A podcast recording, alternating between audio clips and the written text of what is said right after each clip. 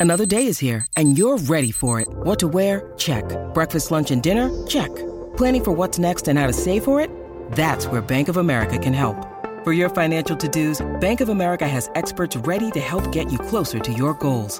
Get started at one of our local financial centers or 24-7 in our mobile banking app. Find a location near you at bankofamerica.com slash talk to us. What would you like the power to do? Mobile banking requires downloading the app and is only available for select devices. Message and data rates may apply. Bank of America and a member FDIC.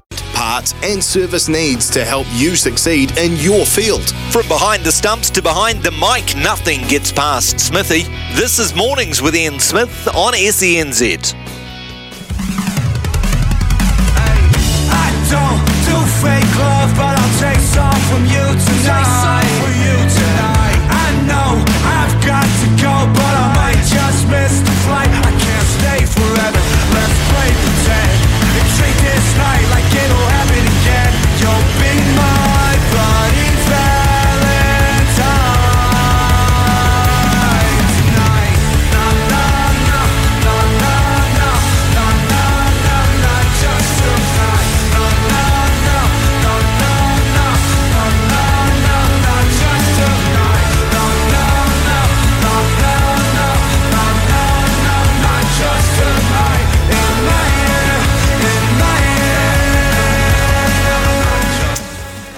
Not a particularly romantic song for Valentine's Day, quite thrashy. Logan Swinkles, So I guess that says a lot about your love life. Uh, pretty thrashy. Um, Well, I'm very happily married with a gorgeous two-year-old daughter. you but thanks. definitely are. You definitely are. It's uh, very interesting bogan music for um, Valentine's Day. Happy Valentine's Day, everybody.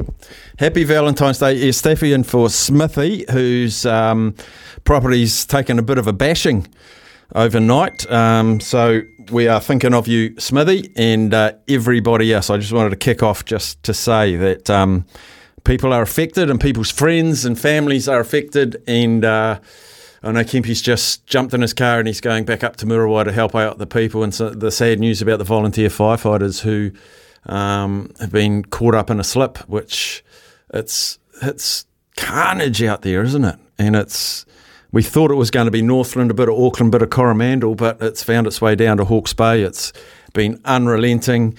And just driving into work today along the, the normal route I do, and there were trees that I didn't know were there before.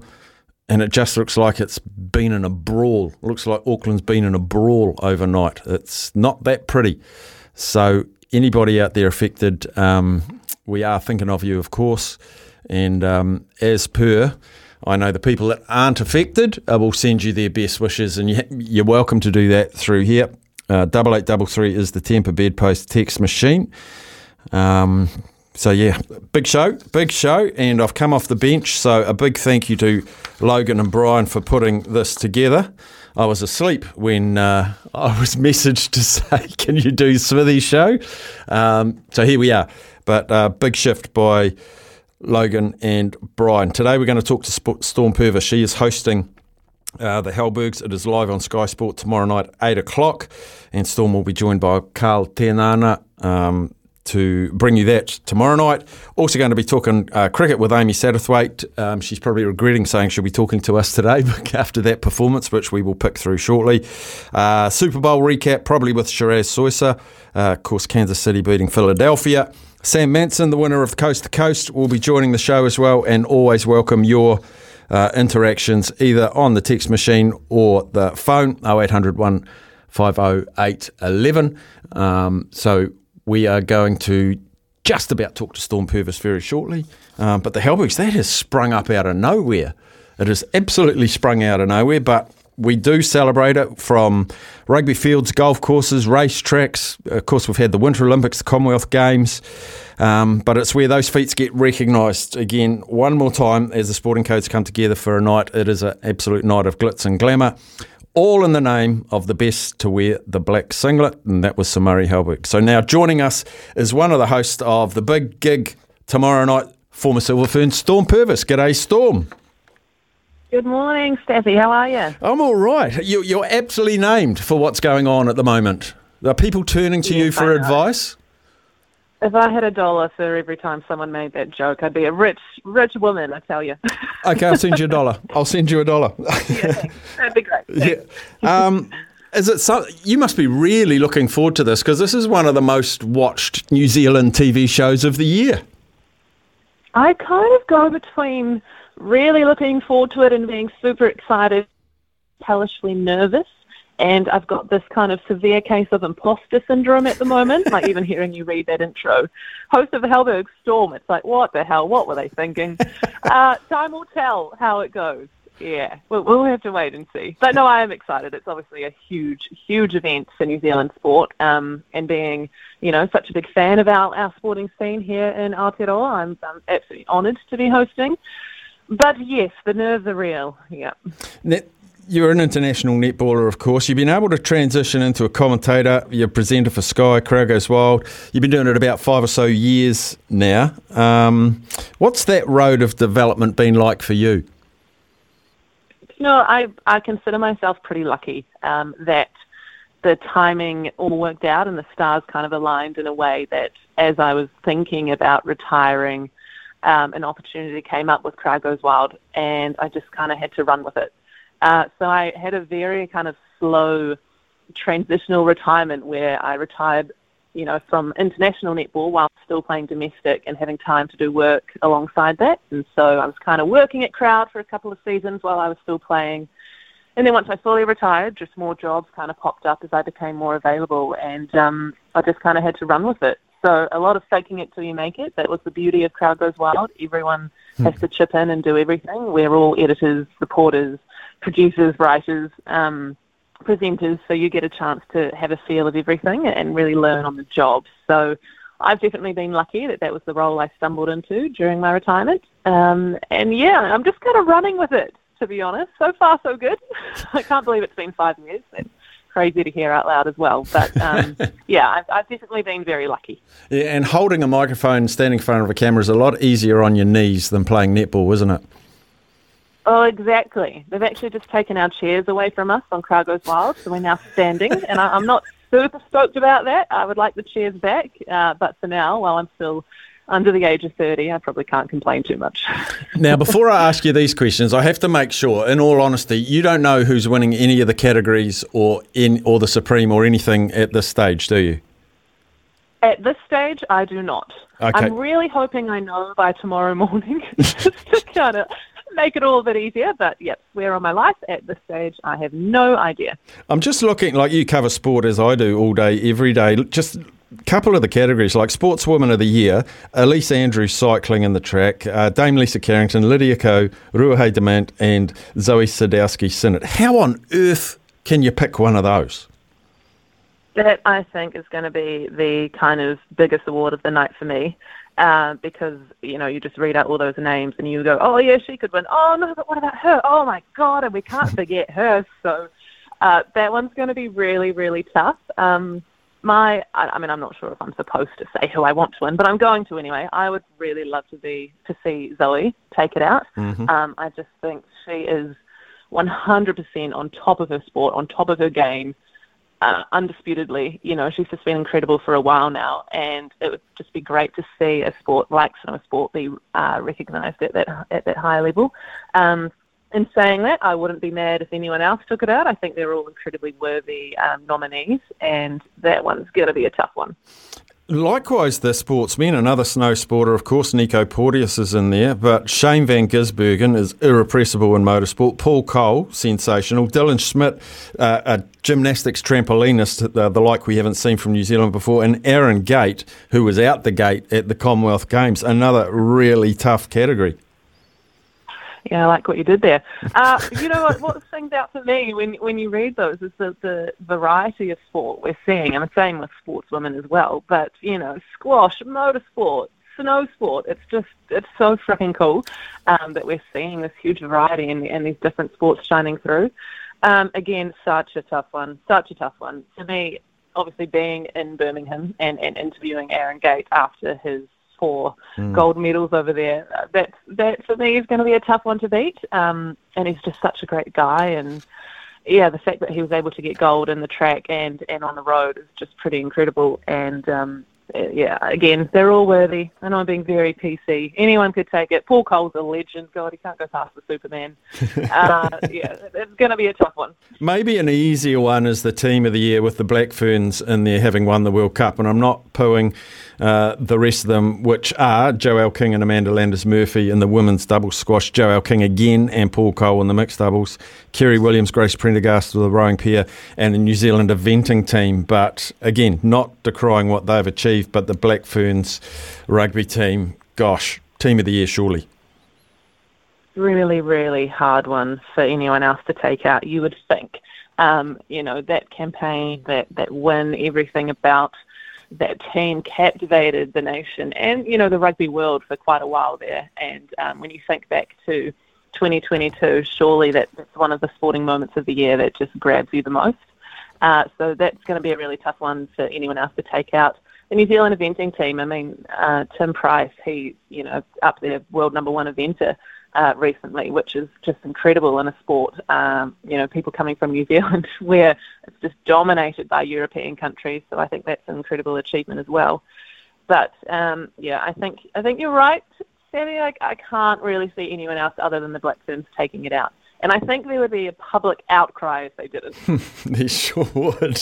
Uh, coach of the year is an interesting one as well. Craig Palmer, who's the men's track cycling coach, who just had an unbelievable season. Gordon Walker, he's the perennial nominee and has won it countless times. Of course, Lisa and the kayak team's coach. Sean Thompson, snow sport. He's going to go close. Tommy Pyatt from snow sport free skiing. And then there's the name of Wayne the Professor Smith. And when you think about, I'm probably more au fait with his achievement, taking a team fro- from where they were to where he got them in the space of a matter of months. That was a phenomenal coaching performance as well.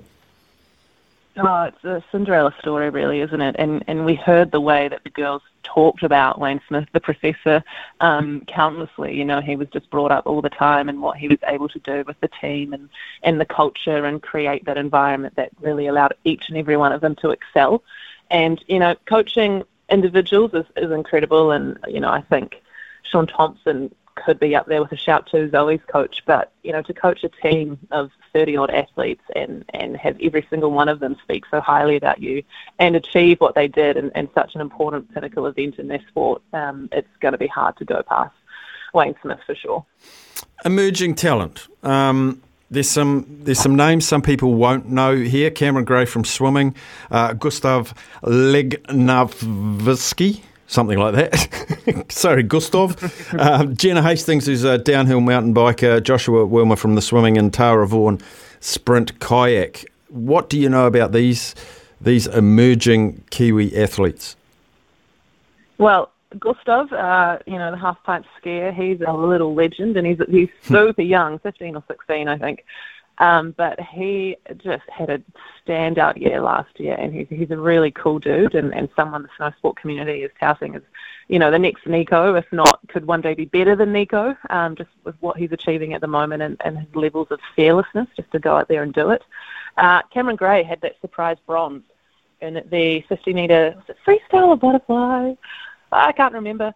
Um, in in Birmingham, and he's another young one who just seems to have all the goods and and you know training well and really bursting out into the swimming scene. And, and we haven't um, been blessed with too many sprint swimmers in New Zealand for a while, so it's great to see him grow. But for me, I can't go past Jenna Hastings. Um, I'm a little bit biased towards the mountain biking community because I, I love it myself, but uh, you know she won the world downhill junior champs uh, and in an emerging talent category to, to win that. You're just showing that you are emerging and you're one to look out for. And um, the mountain bike community in New Zealand is incredible and it's growing so much. And I've actually just been down and at uh, Cardrona at the trails down there over the weekend talking to the community and watching them compete in a fox hunt event.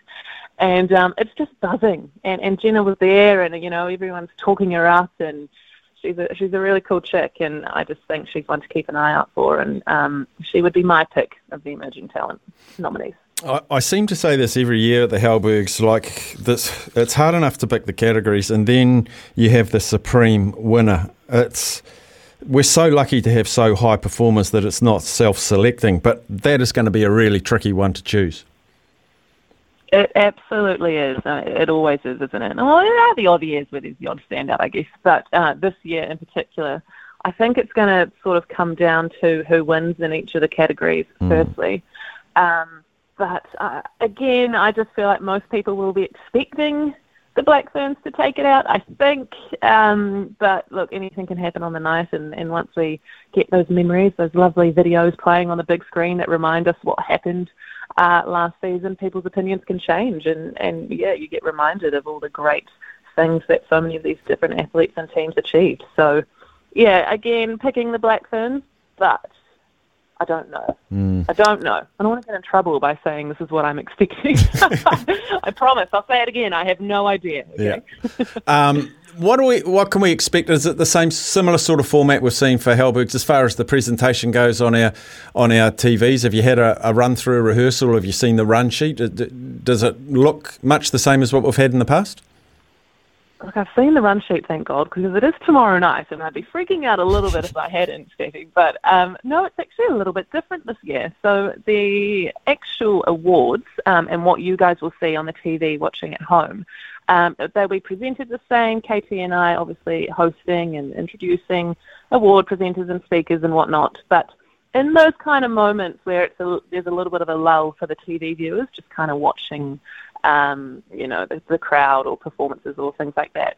Sky have actually decided to inject a panel, which Ricky Swinell and uh, Goran Paladin will be hosting, and that'll be just off to the side of Spark Arena there. And in those moments, they'll cut to the panel where they'll get to discuss the awards, have guests, um, the award winners come up and, and have a panel discussion with them, and that will be sort of interjecting throughout the night just to bring a little more um, interaction, I guess, with the viewers at home. So I think it's a really cool initiative from, from Sky and the Halbergs, and I think it's going to make the whole viewing experience um, a whole lot better for everyone watching at home. The in-house viewers, well, you just have to wait and see. I'm a little bit worried KT's going to go rogue on me, but uh, we have rehearsals today, so I'll find out soon. if you want to be relaxed with a host, KT is the man, isn't he? Absolutely, absolutely. No, yeah, he's the best. It should be a fun night. Yeah, well, Stormy, thanks heaps for chatting to us today. Um, how long does your prep take? Like hair, makeup, clothing? What time do you report for duty to Spark? It's it's hours, isn't it? It is hours. It is hours. And it's not just because it takes me so long. I mean, I do have a lion's mane of hair, so that's going to take its fair share of time to get ready.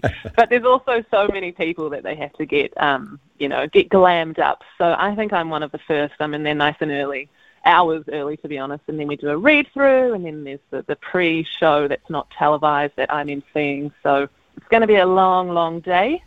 Um, yeah, I'm I'm not one for the glitz and glam, so I just kind of sit there and I don't know, pretend it's not happening and try and get it over and done with as quickly as possible.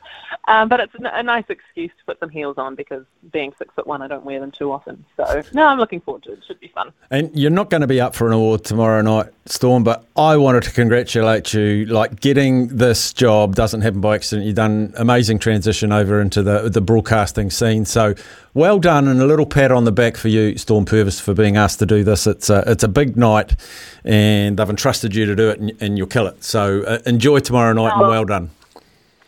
Hey, that means a lot coming from you. Thank you so much. Brilliant. Storm Purvis there, who will be co hosting the Halbergs with Carl Tenana. And interesting, they got that little side panel Ricky Swinell and Goran Paladin. And um, when Stormy was saying that, actually, it took me back to many years ago when the Halbergs were on at Sky City Conference Centre or whatever it was. And Sky got me to do that job, and I was sitting down in the foyer. And my very first interview was Sir Graham Henry, who had won Coach of the Year. I absolutely packed myself. I didn't know what to call him. So I called him Mr. Henry. Hello, Mr. Henry. And he sat down on the couch next to me and he said, Nobody's ever called me that since I was at school. So from then on, I always used to call him Mr. Henry because then I thought, then he'll remember me back from then. And to this day, whenever I see Graham Henry, I call him Mr. Henry. So, um, but I absolutely packed myself that night. But it was fun. It was absolutely fun. So I do enjoy the Halbergs, and I do say, don't be critical of the winners that someone else should have should have won. I've just cast my eye through all the nominees. They are all worthy winners. Um, we're just so blessed with such depth of talent. We shall take a break, and we will come back. SENZ It's Kiwi for Sport. Call anytime 0800 150 811. Brand are experts in agriculture, covering your equipment, parts, and service needs to help you succeed in your field. Summer or winter, he's the voice of sport in our Aotearoa. This is Mornings with Ian Smith on SENZ. Welcome back in. I'm just hurriedly trying to find our lowest ever score, um, and I thought it was 60, but that's the men. The men scored 60 against Bangladesh in a T20. Goodness me. High score of 18 by Nicholls and uh, Tom Latham. I'm just trying to hurriedly find the date of that match. Uh, September 2021, not that long ago. New Zealand's tour of Bangladesh, we got 60. But yeah, not a great day for the White Ferns at the T20 World Cup. Um, do they have one of those every year? It certainly feels like it. There are World Cups deluxe all over the place. Um, but New Zealand, South African women batted first, made 132 for six. Um, looking at the scorecard there, I was going to do a prediction. Oh no, Laura Wolvaardt, she only got 13 high bats for them was Chloe Tryon uh, with 40 runs. The bowling, uh, 2 for 23 for Eden Carson, 2 for 27 for Lea Tahuhu, and 1 for 13 Hayley Jensen. So I'd say that New Zealand would have been happy at half time, 132 for 6 off 20. Uh, but boy, oh boy, uh, New Zealand batted. They put Bezuidenhout and Bates into open zero and zero. That's the second duck in a row. So Suzie Bates has faced three balls this tournament, and she's been out to two of them, and she's made nothing. Georgia Plimmer with seven. Amelia Kerr, that was sort of the dagger in the heart when she went out for 10. I thought we are struggling here. Sophie Devine came in at five, but only got 16. Green, seven. Jensen, seven. Tahuhu, one. Jess Kerr, 11. Eden four, Eden Carson four, and Fran Jonas one, all out 67 in the 18th over. That with a run rate of three and a half, not good, Logan. Yeah, not good at all. And it is looking at the standings now, it does not paint a very good picture either after two matches for them. Uh, Sri Lanka uh, currently top of the table. Australia uh, have another one to go. So you can imagine with their superior net run rate, they'll jump back up to first. South Africa are third, Bangladesh fourth. They've only played one game as well. You imagine uh, Australia might take the sword to them. New Zealand sitting last, and that negative run rate of four minus four point zero five. So that does not bode well for any tiebreaker situations either. Very likely facing an early exit and uh, Is straight it five teams, five teams in each group? Mm-hmm. And we've lost top, two. yeah, and the top two make it through to the semi-finals. There is no um, quarterfinals. Jeez. Uh, so you imagine at least Australia are going to get there, and I think by all hopes we were thinking, okay, New Zealand would get that second spot. Very likely could be Sri Lanka or potentially South Africa if they keep up their form. But post match, uh, I was able to grab uh, the thoughts from Sophie Devine. Tough luck tonight. Unfortunately, for a second game in a row, the batting unit, much vaunted batting unit, hasn't come together. What's been the challenge for the team? I'm not too sure, to be honest. I think firstly, credit has to go to South Africa. They completely outplayed us today and, and, and were deserved winners, so, so congrats to them. To be honest, it's embarrassing. Um, well, I can't really say much else apart from that. We've, we've trained hard, we've put in all the work behind the scenes, and then to come out and perform like that for two games in a row now, it's simply not good enough for international cricket. I know you would have also wanted to bat first, but when you looked at the target on, on the board and the way the surface was playing, did you think that you had a good chance to chase this down? Yeah, certainly. Look, I thought um, it, it was a competitive score, but we always have the belief that we can chase down any score, and I thought the wicket was probably slightly better than it was last game. So for us, yeah, again, it's just disappointing. We're, we're going to have to have some serious looks in the mirror and, and have some pretty harsh discussions, I think. Unfortunately, now net run rate's taken an absolute hammering, two matches in a row. A couple of things for you to think about, and there's not a much turnaround time in a World Cup like this. I know you say it's embarrassing, and you've got to settle the emotions. What's the first thing you have to do when you get back into that change room? I think you've got to let your emotions out. I think that's what we've got to do. I think, um, I guess we've got a couple of days now before our next game, and, and we've got to let it out. Um, we can't hold on to it, and then we've got to move on. I think tomorrow will be a really important day for us. I think we need to, to step away from the cricket field, from the training field, and, and have some time away because, yeah, look, tonight's performance in the night, uh, the other night was not good enough. So look, it's harsh, and, and you know this is where sport's bloody hard. But um, yeah, we've got to bounce back. I want to end on a positive note. Eden Carson, what a bright future ahead of her. Yeah, and I think you, you did right. We've got to find some positives in this, and I thought the young guns have, have been brilliant. I thought you know she had a tough night the other night, but to bounce back and to bowl some tough overs was, was fantastic. So look, we, we certainly do have to take some positives out, and there's some there's some really good young players coming through. Yeah, but the young players aren't taking wickets and scoring runs, Sophie Devine. So give us a yell, 0800 150 811. Your reaction to the White Ferns capitulation at this Cricket World Cup, or you want, might want to talk about your Super Bowl experiences or your flood Cyclone Gabrielle experiences. It's an open line talk back on Smithies this morning. Staffy in, because uh, Smithy's been affected by the weather as well. 0800 150 811. I'd love to have a yarn with you, and let's do that after the news. Talkback time with Smithy. Call now 0800 150 811. That is the number, and that's the number that Scott from Taranaki is called. G'day, Scott. Hey, Staffy. Hey, uh, the White Ferns, uh, yeah, lowest ever total they've scored at a World Cup. Not a good look. Also, Hannah Rowe.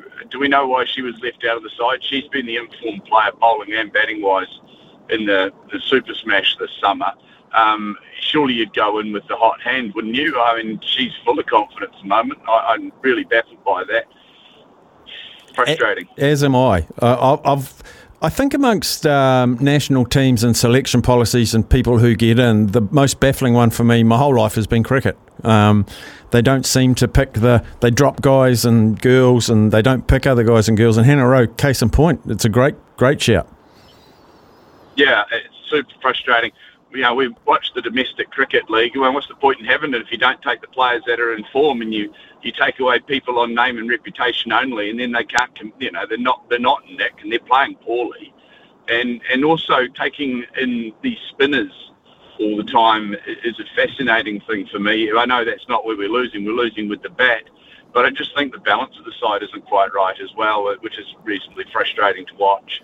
And we've got some really good, and, and Sophie did talk about it in, in that news bite before too. We have got some young up and coming players coming through. But right now, we need the senior girls to step up. They're there, do the job. If you can't do the job, then we look to reset the thing. And I think David White needs to come on there too Staffy and explain himself about what he's done to our national summer. I know he doesn't have a lot of say with the ICC and their, their uh, makeup of it, but domestically he can certainly have a look at the way he's structured it this year. I, I just don't think we've got the best out of New Zealand cricket at all. And I think the players and the results are reflecting of it. Yep, very good points. Well made, Scott. Um, and through my show and Smithy's show across the whole summer, people are just scratching their head about cricket in New Zealand in summer could have been scheduled a whole lot better, eh? Oh, absolutely. I mean, and also, how do we go from winning the Test Championship to to last almost? You know, like, I mean, that that deserves a national inquiry on its own, Staffy. Like, we just keep doing the same things. Like, look at Brendon McCullum, right? Uh, it's winning, right? It's working. He made a change to England cricket. It was needed. And by gosh, they're playing some exciting cricket. And look at that two-day match against New Zealand 11, when it's six and or 6.9 or whatever it was and over. I mean, if that's what we've got coming up on Thursday for the Test match, by goodness, I might have, to, might have take some annual leave days because this is going to be exciting. it's so fun. you know, but that's what you that's what you want, though, isn't it, Steffi? We want that excitement back in cricket and that thought process. You know, doing the same things and getting the same results. Didn't someone say that? I can't remember what the saying is. But uh, you know, we, we've got to look at the restructuring of the game and uh, have a crack. And if it doesn't work, go back to doing what you were doing before because you'll know how to do that. Mm, bang on. Good call, Scott. Right. Thanks, buddy. Thanks, Cheers, mate. Yep, um, Brendon McCullum's brought Test cricket kicking and screaming into the 2020s. Um, maybe we need to inject some something a bit different into New Zealand cricket. Gary from Upper Hutt. G'day, Gary. G'day, Steph. Yeah, very disappointing performance this morning, eh? But quite honestly, um, you know, it's not out of the blue, I don't think. Um, I think we've for quite a while now, we've sort of been deluding ourselves with the quality of the domestic game here in New Zealand. I watch a fair bit of it actually, of the female stuff, and um, the quality isn't that great. I mean, if you watch the match and you listen to the commentators, you'd swear that they're all world, world beaters, you know, but they're really not. I mean, um, yeah, so to me, it's it's not really a surprise because I think that jump from the domestic level here in New Zealand up to the international level, we literally only have a handful of players who are really good enough to take that, that step up, I, I believe.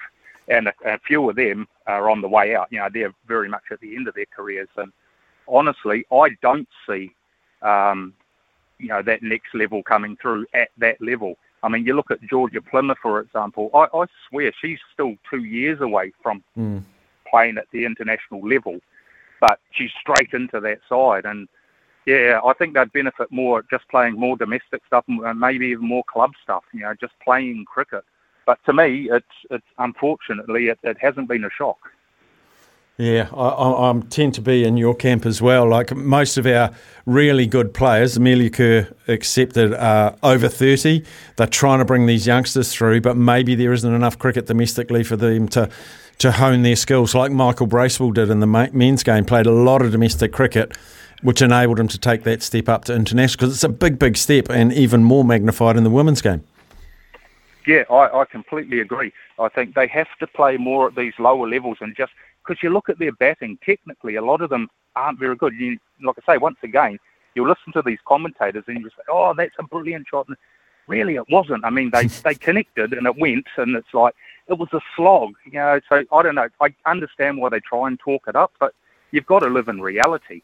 And to me, yeah, like, and I'm a fan. You know, I want them to be good, so I want to see them playing more, so they can step up to this international level. But I honestly think we're, a, yeah, we're way off the pace. We really are. Like, aside from, like I say, there are a handful of world class players there for sure, but that next level, it's to me, it's not really showing itself. Yeah, good man. Good chatting, buddy. Yeah. Hey, um, thoughts to everybody up in the, the top of the north there, and well, middle of the north. I mean, not too bad down here. It's just wet, um, but um, yeah, it's obviously not too flash in the rest of the country. So yeah, thoughts out to everybody up there. Good man. Good chatting to you, buddy. Let's go now to Graham. G'day, Graham. Hey, mate, can you hear me all right? Gotcha. I can hear you. Yeah, I can hear you. Okay, sorry, sorry, man, sorry. Yeah, yeah, uh, just quickly, yeah, thoughts to everybody in top of the North Island. I hope you're safe. Um, I think the women's, it's a reality now. They've just realised that they're they're prof- professional sportswomen, and and, it, and it's and it's based on performance, and that's that was rubbish, mate. You know, and same thing happened last year. The in the one day World Cup, they the big guns, Sophie, Suzie, Suzie Bates and Sophie Devine didn't even show up. And the same thing's happened this time. They, they haven't showed up. If it wasn't for Amelia Kerr and her sister and Hannah Rowe, uh, we'd be like it'd be you'd be why bother going? But, you know they're getting paid. They're getting paid reasonably well now, and it's all, all based on performance. And they're not showing up, and that's the reality of life. You know, it's no different for me and you, mate. If you don't perform, no one rings you up or listens to your show, Steph. You you're looking for another job next week. That's Same it. thing. That's it. Uh, Yeah. and if they don't, and they've got to realise that you, we're not, we can't pat a cake just because they're females. We can't say, oh well, you know, you got to go a bit easy on them. They're getting paid reasonable money now, same as the Blackburns. You bloody go on the field and perform, otherwise you're going to get this sort of comeback. You know, like I don't, I'm not surprised that none of them got picked up in the IPL, apart from Amelia Kerr, who's a rock star, but they can't base the whole team around her. She'll just get burnt out. She's already had you know, issues with her mental health. Just been, it's just been, she's just had, she started at 16. Mm. She's 20, just she's 22, mate. You know, you got to. They need more support around them, and and, and like the pre- previous caller said, they got to. They're actually not that good, some of them. So, yeah, and it's professional sport, mate. You're going to get paid checks to do your job. You do it properly. Otherwise, it's like you and me. We just you don't don't come Monday, mate. Yeah, that's it. So, which is sad, but that's just reality of life, mate. If they want to be up there with the big boys and get talked like how the All Blacks get talked or the Black Blackburns get talked, show up. And sadly, but I hope they're all right. I hope mentally they're all right. I feel feel a bit for Suzie Bates because she's done a lot of talking in the media about, you know, what they're going to do. But sadly, she she failed badly, Mm. and she's better than that. But um, yeah. Yeah, let's hope we Yeah, can see a better very performance. disappointing, mate. Yep. Yeah, good good on you, Graham. Cheers, buddy. Graham out of Marlborough, formerly Northland, proud Tunny Farm man. The most interesting thing for me is what the White Ferns do now in their remaining games. Have they got the fortitude? We'll, we'll find out a bit about their character. Uh, their chances of playoff cricket's probably gone, but what will they bounce back with? Um, we will take a break. If you want to have a chat, 0800 150 811. We'll come back. Smith on SENZ. Yes, welcome back. And Stafy in for Smithy. Uh, just a few letters changed. Uh, Smithy's been affected by the storm last night. Hope you're doing okay down there, Smithy. Uh, we go to Cliff in Dunedin. G'day, Cliff. Yeah, g'day, Stafy. Hey, yeah, disappointing again about the ladies' cricket. Look, I, I watched uh, the game against Australia, and look, I'm disappointed with the way we're batting. You know, this this idea of, of trying to play pull shots, sweep shots on balls on the off, right on the middle stump. They're getting themselves in terrible trouble. Even trying to play lap shots, they're trying to get themselves squared up and trying to p- flick the ball back over the keeper's head.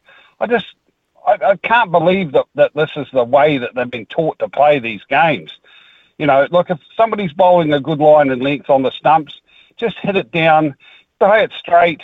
If, even if you can't, even if you bat it out of your crease a little bit more, just to break their length up. But this idea of this crazy, you know, the other day was that Suzie Bates did a sweep shot, and and then ended up getting an under edge straight on her stumps on the, and she was out for a duck, and they both ended up out for for ducks. You know, we're not going to win many games trying to play this sort of game of cricket. Yeah. You know, it's all right going. We're we're not not everybody's a as McCullum, and you need pace on the ball to be able to do stuff. You can't. Somebody's bowling 100k, barely more than a spinner. You can't try and hit them off middle stump by going back in front of your stumps and then dropping on one knee. It just doesn't work. Yeah, I was, I, was, I, I, was in watching it this morning, and um, Maddy Green, uh, when Tryon was bowling, and I saw Maddy Green positioned to do a reverse lap or reverse sweep, and I just went, "Oh no!" That was even before the wicket went, and toe end of the bat onto the pad popped up, easy catch. I'm like, "What are you doing playing that?" It wasn't a huge chase, but uh, I felt like they were trying to chase 400, not 130. Yeah, they, this idea, you just get there and play, put- get yourself a look, have a look. you got to give the bowler his time. You know, you can't get there. This is the same thing with this young fella, Allen, that's opening for the Black Caps. He's got to give the bowler a, a chance because he's going to bowl you a few good nuts in the first few balls. And you've got to get him behind, play in the V. But this idea of playing all these crazy shots off off middle stump, uh, and, and lap shots and, and, and reverse sweeps. Everybody's got this idea that this is the way that it looks good. You know, oh, look at this, uh, reverse sweep. And, and half the time they're only hitting it to the fieldsman and the, the, who's set there for it. You know, they're taking too far too many risks. If we're going to win games of cricket and be a proper side, we have to play proper cricket. And this ain't proper cricket to me. Good call, The bowlers are doing bowlers are doing the business. You know, they're bowling tidy. Can't take it away from them. But these batsmen, you know, we don't bat well down the order. Look, once we lose the top four or five, the the the, the ones coming in at the end are pretty average. And even the Australians the other night, they could have scored a lot more, but their batting at the end was very woeful looking as well. Mm. So you just got to, you know, I don't know what Jake Oram and these guys have been doing with the teams, but uh, you know, some get somebody in there, bat, you know, up the V, down the wicket until they're short and wide. Then you can have a go. Nice. Basics first. I like it. Cliff, thanks for calling, buddy. Um, always appreciate your call. We'll take a break, and on the other side, in agriculture, covering your equipment, parts, and service needs to help you succeed in your field. Summer or winter, he's the voice of sport in our Aotearoa. This is Mornings with Ian Smith on SENZ. You got to know when to hold up, know when to fold up, Smithy's multi. know when to walk away, and know when to run. Bet live on your favourite sports. Download the TAB app today. Um, Grant Nisbet's favourite song. We just heard it then. Grant Nisbet's favourite song. Right, Smithy's multi is my multi today. Here we go. I'm taking the New York Knicks to beat the Brooklyn Nets. Last time they met, Kyrie Irving got the win almost on his own for the Nets. He ain't there. It's at Madison Square Garden. New York Knicks, bang, tick. There goes one. Second one, um, PSG against Bayern Munich. They're both paying two fifty head to head. There's nothing in this match. Unbelievably, the draw is paying three dollars sixty. Very good defences, both of them. I'm picking nil all or one all at the most. So taking the draw, PSG against Bayern Munich. And the third leg, I'm going into the NHL, Calgary to beat Ottawa, $1.57. Why? Because Logan said that was a good bet. Wow, you trust me. This is off to a good start. well, I was just thinking it's a Tuesday. There's not much in my wheelhouse going on today. So I thought NHL. I just yelled across this like Calgary beat Ottawa. Yeah, that's a good bet. Explain yourself, Logan. Why will they win? Ottawa, as I have said to the TAB, they are very average. So have you done the maths on what all of that adds up to? Is that what you guys do now? Yeah, uh, I do do the maths on that. It's coming to a nice handy total of 954. That's good. Get on it. Get on it. Get on it. Um, mornings with Ian Smith. I am sitting in for him, but it is a big thanks to Brandt. They are your local John Deere equipment seller. And if you're in the market for that kind of stuff, that kind of machinery, oh, the green and yellow are John Deere. Heidi, hi- and get a cap as well with a little logo on the front, and you'll feel real. You'll feel agricultural. Big thanks to Brandt. Love having you part of the station. Back after the news. Parts and service needs to help you succeed in your field. From behind the stumps to behind the mic, nothing gets past Smithy. This is Mornings with Ian Smith on SENZ.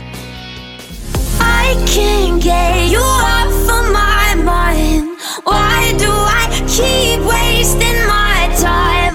Man, you make it easy for me. So why can't I make you love me? Love me. You know I get, you know I get, you know I get, That's a bit more romantic, Logan, for Valentine's Day. Better than that grungy bogan stuff you played at the top of the show. Um, the word you're looking for is emo? Emo music, was that, it? That was very emo of me, yeah. Okay. Give yourself an uppercut. Um, a lot of talk in that first hour about the performance or non performance of the White Ferns. Um, actually, at the T20 World Cup, and I'd imagine as disappointed as the rest of us joins us now. It's a, I feel a bit sad to bring her on a day when everyone's reflecting on the poor performance of the White Ferns, but let's celebrate Amy Satterthwaite winning the Super Smash with her fantastic team. Amy, welcome into the show. Good morning. Let's congratulate you ending your domestic career on an absolute high with the Magicians. Winning the Super Smash must have given you a lot of delight uh, with that group of young women. Yeah, it was pretty special to be honest. Obviously, ending up at, at home thanks to the guys hosting the the finals day, but um, the way that the team sort of performed throughout the season, and then in particular in that semi-final and final, they just really stepped up in um, in big moments as well, and it was it was pretty special to be a part of. What's changed? What have been the biggest couple of changes for you, Amy, from when you first encountered cricket at the domestic level a few years ago now to where it's at now? Yeah, well, Frankie reminded me that um, Abigail Houghton, who made her debut the other day, wasn't even born when I made my debut. So I certainly feel like I've been around for a long time.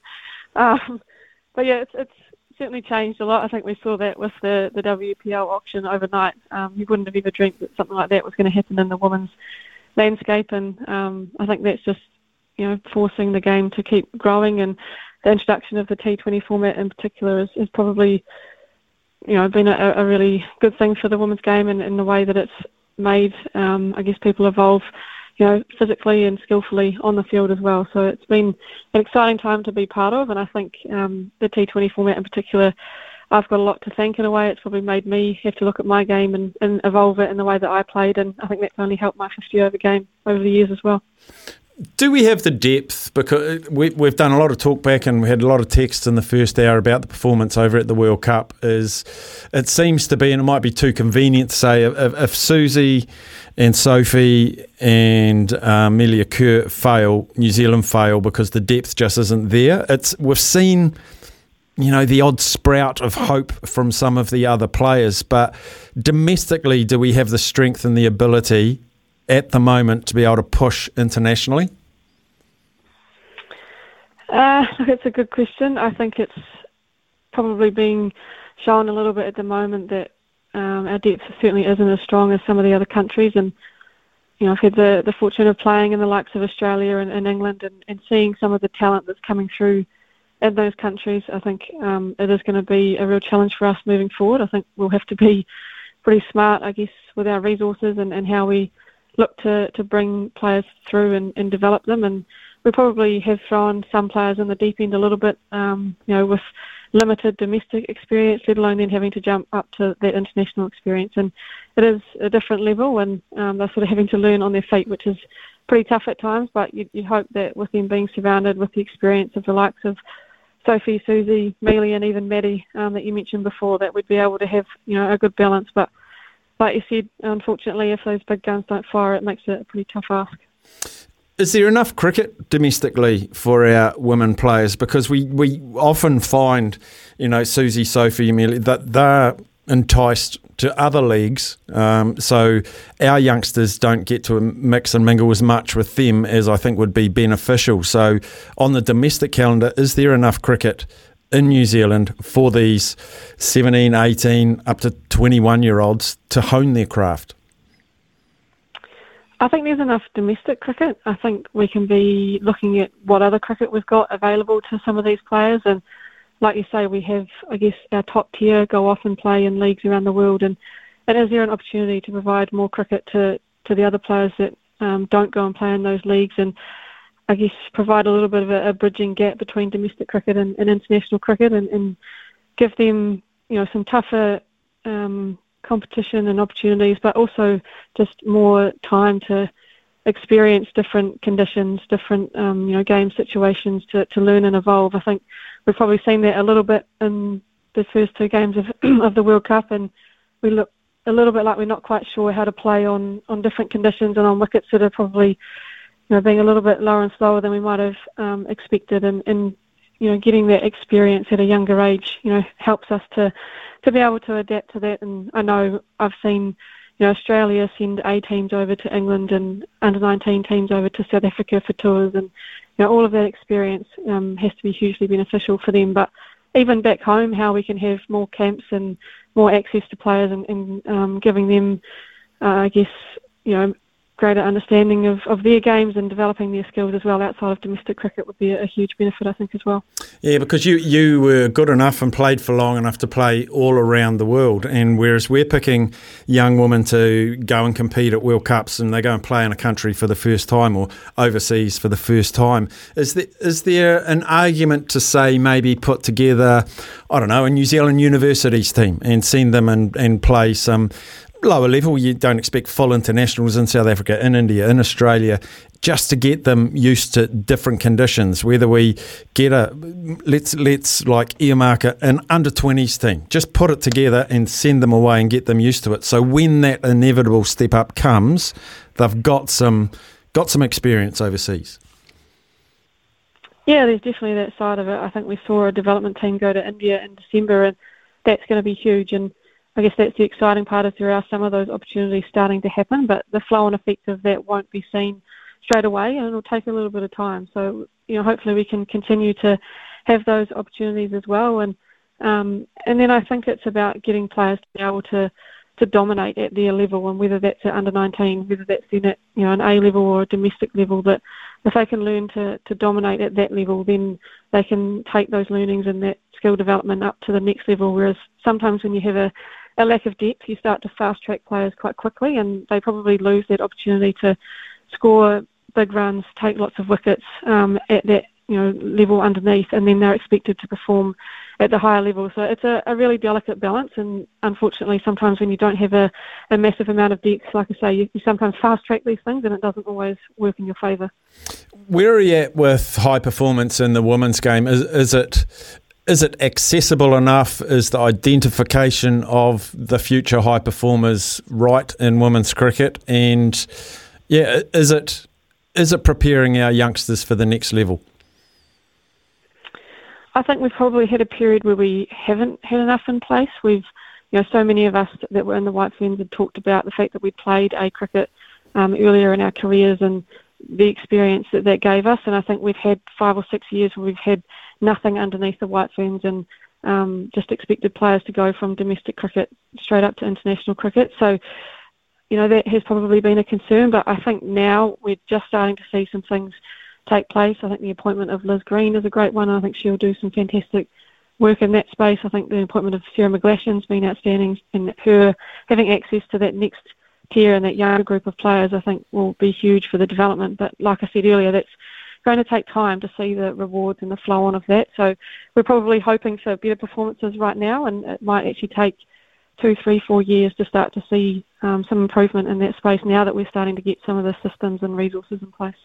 And I would imagine uh, someone who's had 20 years at the top of cricket could offer quite a bit, Amy Satterthwaite. What are you up to the next few years? Could we please um, get you involved somehow? That's a good question. Um, it's certainly something I'm having to work through in the next wee while uh, as to what life looks like after playing. But I love the game. Um, I've loved being involved for so long, and it has been a, a huge part of my life. So, because there's opportunities around, I'd, I'd love to stay involved and, and try and give back where I can, and, and hopefully help, um, you know, develop players and, and improve the skill within New Zealand. But yeah, like I say, yeah, certainly love being involved, and, and hopefully that those opportunities can be there somewhere. Can you earmark for us after such a long career? Um, I think you've still got, is it the Hallyburton uh, Johnstone Shield? Um, and they're renaming the oval to Satterthwaite Oval. Not many of us are going to go to our grave having had a, an oval named after us, um, but that is in recognition of your contribution. That That's going to be a pretty cool feeling. Yeah, it certainly took me by surprise, that's for sure. Um, we've got four games left in the Hallyburton Johnstone Shield competition and, and hopefully a final if we can perform well enough. But yeah, to have a ground that I think's been pretty special for me over the years. I started my club cricket for St Albans, which played um, at that ground you know, many, many years ago, and then obviously to see the evolution of it into what it is today, it's a, a pretty amazing ground, and I think you know globally around the world, it, it's right up there. And to think that yeah, they've renamed it for a couple of games. Um, like I said, I certainly didn't see that coming, and it's a, a very special honour. And before we go, uh, Amy, can, I'm going to try and pin you down. You've probably been asked before, and you've you've got standard answers. But can we get an international highlight and a domestic highlight out of you? oh, I struggle with those sorts of questions. Um, there's so many games that I've played over the years, um, and we've certainly had some very memorable ones. Um, I think domestically, I said the other day that from a T20 point of view, scoring my 100 um, last year, Mm. I didn't think it was something I'd probably ever do, and I've, I've probably always been earmarked a little bit as a 50 over player. So that was something pretty special to to tick off. Um, and then you know things like playing at Lords internationally, um, you know, it was pretty, pretty special. And thinking of the places and countries that I've been able to travel to um, and play at, you know, as a cricketer, it's been pretty pretty special. And obviously scoring my first hundred for New Zealand um, against Australia as well would be be right up there. But um, probably the the ones that got away in terms of the World Cups that we didn't perform at will be the ones that will haunt me. Um, you know, hopefully I'll, I'll try not to think about them too much as once I stop playing. But yeah, they, it was always an honour to, to represent New Zealand at those World Cups, and we felt like we had teams that could compete, and we certainly had some some good moments. But to not quite be able to lift one of those or a Rose Bowl for that fact um, were probably the the disappointing parts of my career. But I've certainly had many highs and um, along the way as well. We're talking to uh, Amy Satterthwaite, who's given so much to the game of cricket in New Zealand. Just had a text through from Josh, and so before I let you go, I, I always put the listeners' questions to you. Do you watch the men's game at all, and what's your take on how they're tracking or not tracking? Yes, I do. I am a little bit of a cricket nuffy, so I certainly watch a lot of cricket um, globally, and in particular the, the men's game. But actually had the the um, pleasure of being involved with some under 17 boys games and being able to, I guess, have a different um, environment and, and being involved with that was pretty cool just to to see how they go about things um, and, and learn from them. But yeah, I think the the Black Caps have been um, a real leader for us in New Zealand cricket over the years and, and probably performed um, you know incredibly well and, a little bit above where you'd probably expect us to as a as a small country. But um, yeah, they're they're probably not quite um, at the level they'd like to be at the moment, and it'll be interesting how they track. Um, I think these tests against England coming up will be a real test of where they're at. Obviously, we really enjoy playing at home, and hopefully the weather allows us to do that. But yeah, that's going to be a, a real marker as to where they're at at the moment. I know they'll be incredibly disappointed after winning the World Test Championship to how they've been played recently. But we know they've got some outstanding cricketers, so hopefully they can continue to turn that around. Yep, brilliant, Amy. Well, hopefully the White Ferns can unearth some more outstanding cricketers in your mould. You've been such a wonderful contributor to the game and the development of the game. And speaking to young cricketers has played with and against and alongside you, uh, your contribution has truly been invaluable. Um, if we could do more than just name an oval after you, I'm sure we could. But Amy, thanks so much for everything you've given the sport and the landscape, particularly our young women's cricketers over the year. Um, I wish you all the very best, and please don't be a stranger to the game of cricket. We need people in, in there like you, inspiring as you have done as a player. I'm sure you can even do it even more so as a coach or a, an advisor or some sort of thing. So, Amy, uh, go well, and uh, thanks for joining us today. No worries, thank you. It's been yeah, it's been a privilege to play for so long, and I've absolutely loved it. So looking forward to what's next. Brilliant. Amy Satterthwaite there, who's, what do you do? Do you hang up the bat, hang up the pads? Four more games, I think, of the one day, which is her wheelhouse. So look for some pretty sparkling performances as she exits um, the playing stocks as it was. And, and I think, along with everyone, I think she was um, sat down from international duties possibly a year or two too soon. And just that steady head, um, the steady guidance, and the mentorship that she could be bringing or, or adding to these young players that are coming through invaluable. And I heard a really nice um, tribute to Amy Satterthwaite. Was it yesterday when Frankie Mackay was on with Smithy? I think it was. Yeah, um, and just paying tribute to the importance of people like Amy Satterthwaite. It's a real pleasure to have her on the show. Um, yeah, fantastic. You are on Mornings with Smithy, and that is in association with Brandt. That is B R A N D T. DT. They are your local John Deere equipment supplier. If that's the sort of stuff, if that's what you're looking for, go to Brandt and have a look at what John Deere have got to offer. World leaders in um, equipment of that nature. We'll come back after a short break. Experts in agriculture, covering your equipment, parts, and service needs to help you succeed in your field. Summer or winter, he's the voice of sport in Aotearoa. This is Mornings with Ian Smith on SENZ.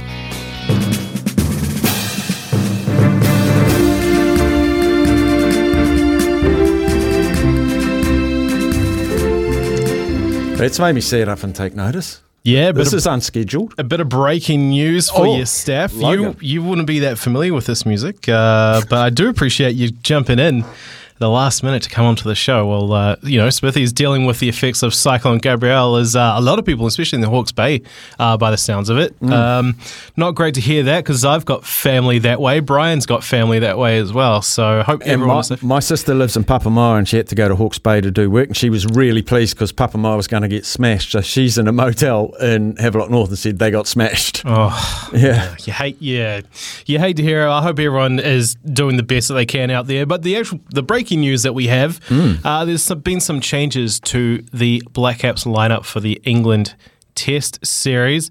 Kyle Jamieson has been ruled out with a suspected back stress fra- uh, fracture, while Matt Henry will miss the first test at Bay Oval as he awaits the birth of his first child. The uncapped duo of Jacob Duffy from Otago and Scott Kuggeleijn from ND have been called into the squad and will arrive in Mount Maunganui this afternoon ahead of the opening day night test against England, which is still scheduled to start Thursday, 2 p.m. Well, that's a big step down in class. It's a big step down in experience. I don't imagine they'd both play, but they're probably going to forced to play one of them. Um, so yeah, interesting. If it wasn't hard enough to take on England, uh, Brendon McCullum coached England um, with a pink ball in a day night. Oh boy, um, I was going to go down and watch uh, Friday night, Saturday not Sunday. I was going to come home Sunday. I'm not going now, but um, boy, oh boy, it just made it a little bit harder for us. I feel. Yeah, it'll be interesting because the England bowlers don't sound like they're massive fans of that pink ball, but it sounds like they are trying to create movement from it. So, be interesting to see how they go in the conditions at Bay Oval.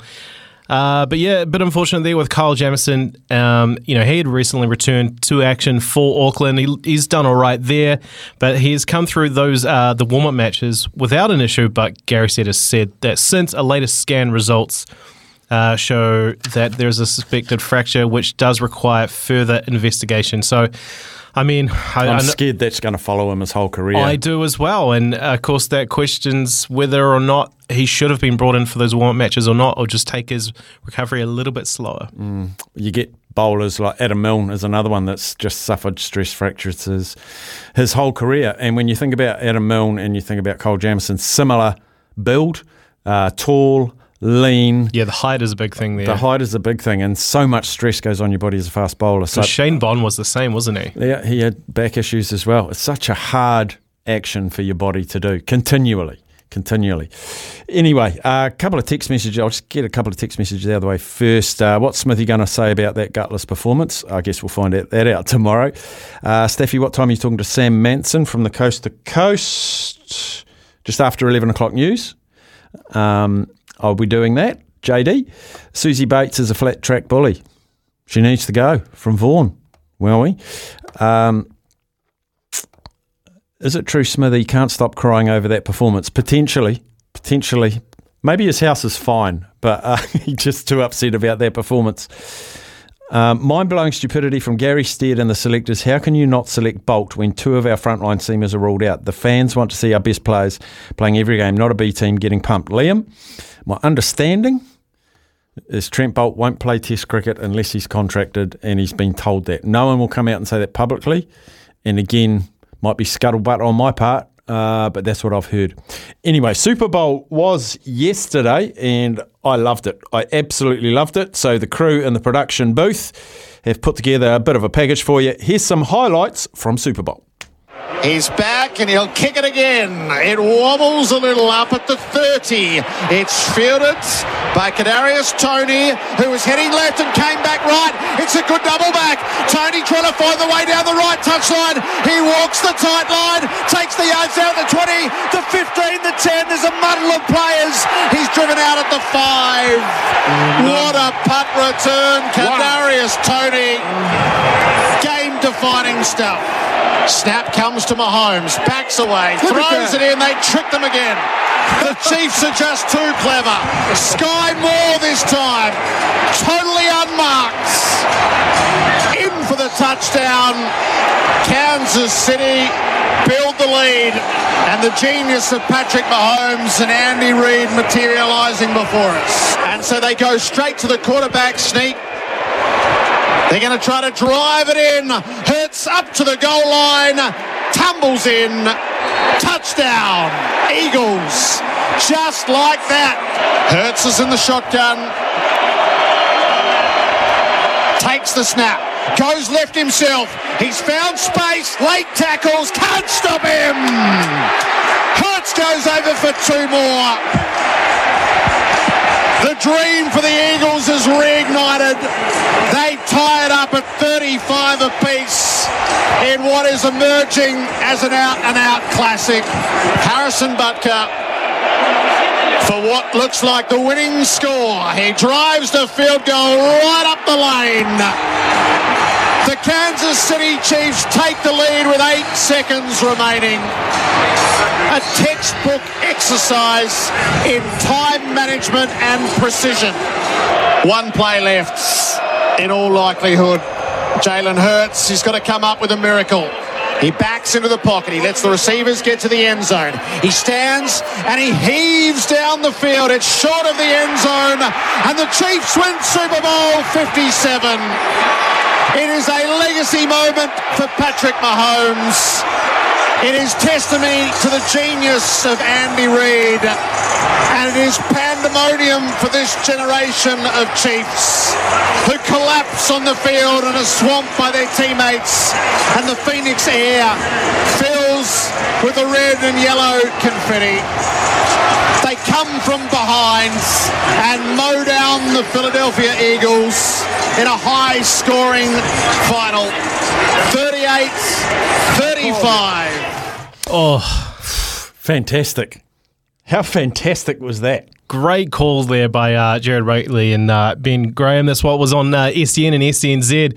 That that was all just from the fourth quarter, fourth quarter alone, because the fourth quarter was just nuts. There was at one point it was 28-27 to Kansas City. Yesterday, we had Sterling Holmes on from ESPN Kansas City. His prediction was that it was going to be 31 30 to Kansas. And I was like, there's 10 minutes to go. There's every likelihood he is going to be correct. And if he was, I was going to try and get him back on.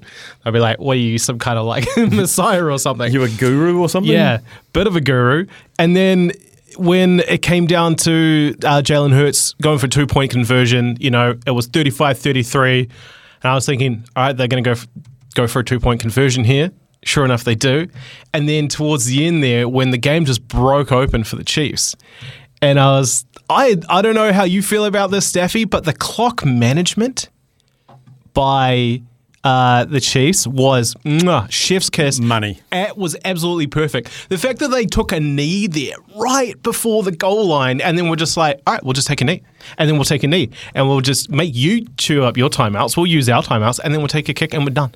Oh, unbelievable. Love it was it. amazing. Andy Reid is a is a wizard, and they had a touchdown if they wanted it, but he just took a knee just before the line, which was brilliant. We're going to be talking some more Super Bowl and perhaps play you a couple of interviews soon as well. But we'll take our new sport and weather, and on the other side, I think it's Shiraz Soysa. He is going to join us uh, to break down that amazing, amazing Super Bowl Fifty Seven. We'll take a break and we'll come back.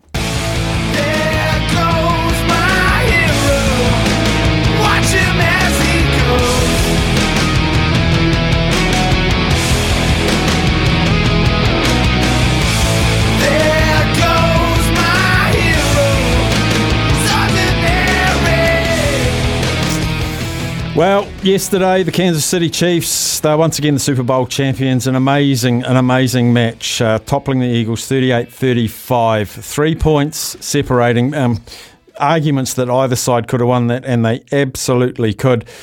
But joining us now to relive a wonderful afternoon that might have included hot dogs, Budweiser, buffalo wings, the whole shebang, and even Rihanna at the halftime show. It is uh, Shiraz Soysa. He is the coach of our national flag football team. Um, I loved it yesterday, Shiraz. What about you?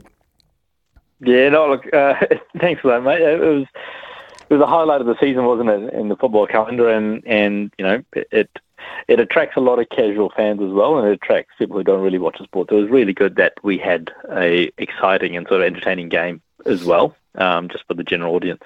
Just looking at a few facets of the game, going into the game, the, the Eagles had a really highly respected defence line. Were you surprised to see their line somewhat ineffective, zero sacks in a Super Bowl, which you wouldn't have imagined going into the game? Yeah, look, I think the, the telling thing for me is they were sort of really focused on on the pass game. And yes, Patrick Mahomes had a good game. You know, he he made big plays when it mattered. But what they really couldn't stop was the Kansas City um, running game. So Isaiah Pacheco, you know, got over five yards a carry, which is which is really good outing for a running back. Uh, and the entire, you know, not just the D line, but the entire box, their D line and their linebackers just couldn't stop that. What that allowed for is it allowed Mahomes to have platforms of short, you know, second downs and, and, and short third downs to really to really make them pay. Um, and I think that was a big part of the game. So, you know, they focused on one aspect, uh, but really they weren't as well rounded as they usually are.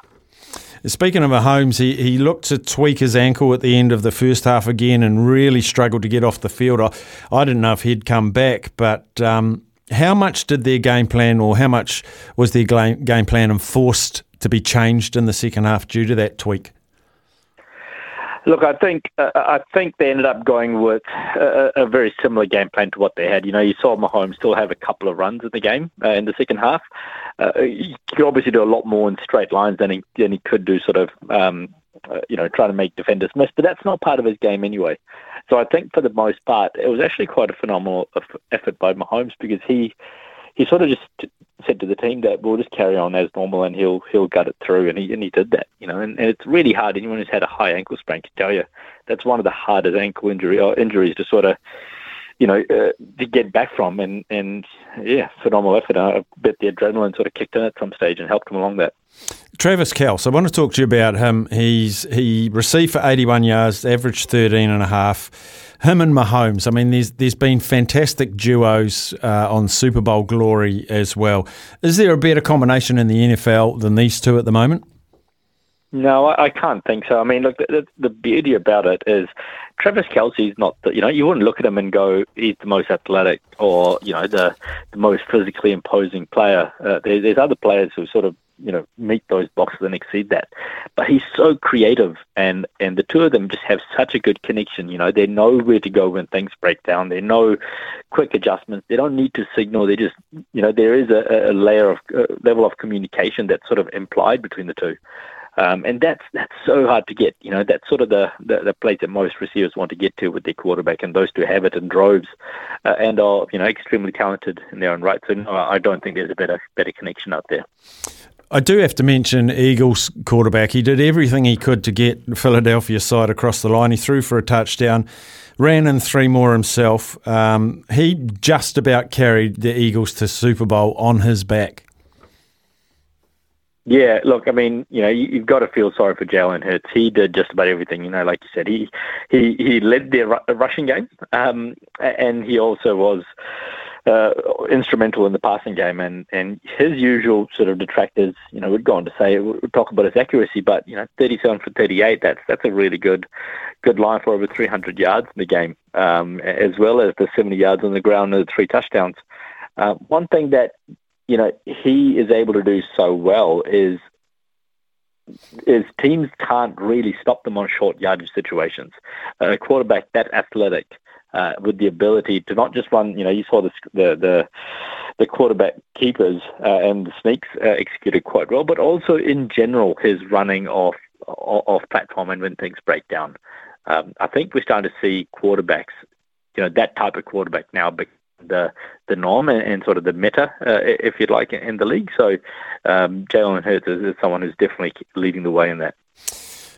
In a high scoring game like this, it's usually a big play by the defence that can can make the difference. But it was Kansas City special teams, and they did the job. Toney, the, the longest punt return in Super Bowl history was absolutely phenomenal. Used his blockers magnificently.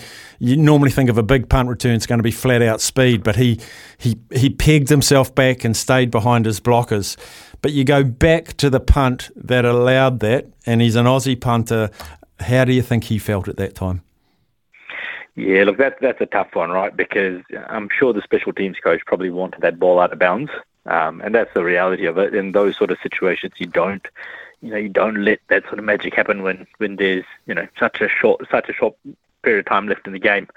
So I think he'll be kicking himself, but look, it's not just down to him. It's, it, there's 11 guys on the field. Uh, in reality, and, and someone should have made that tackle. And and just looking at sort of real short clips of it, it looked like the, the entire um, um, punt group was, was sort of out of position, and you can't do that with someone like Kadarius Toney. There, he's just such a phenomenal athlete. And he'll make you pay, and he did. I want you to put on your black and white striped top, a cap, uh, very tight pants, and fill your pockets with flags. uh, because at the end of the game, there was a penalty call. It was a hold against uh, Philadelphia's Bradberry. I watched it. I just thought, no, not in this big game. Do you think it was the right call?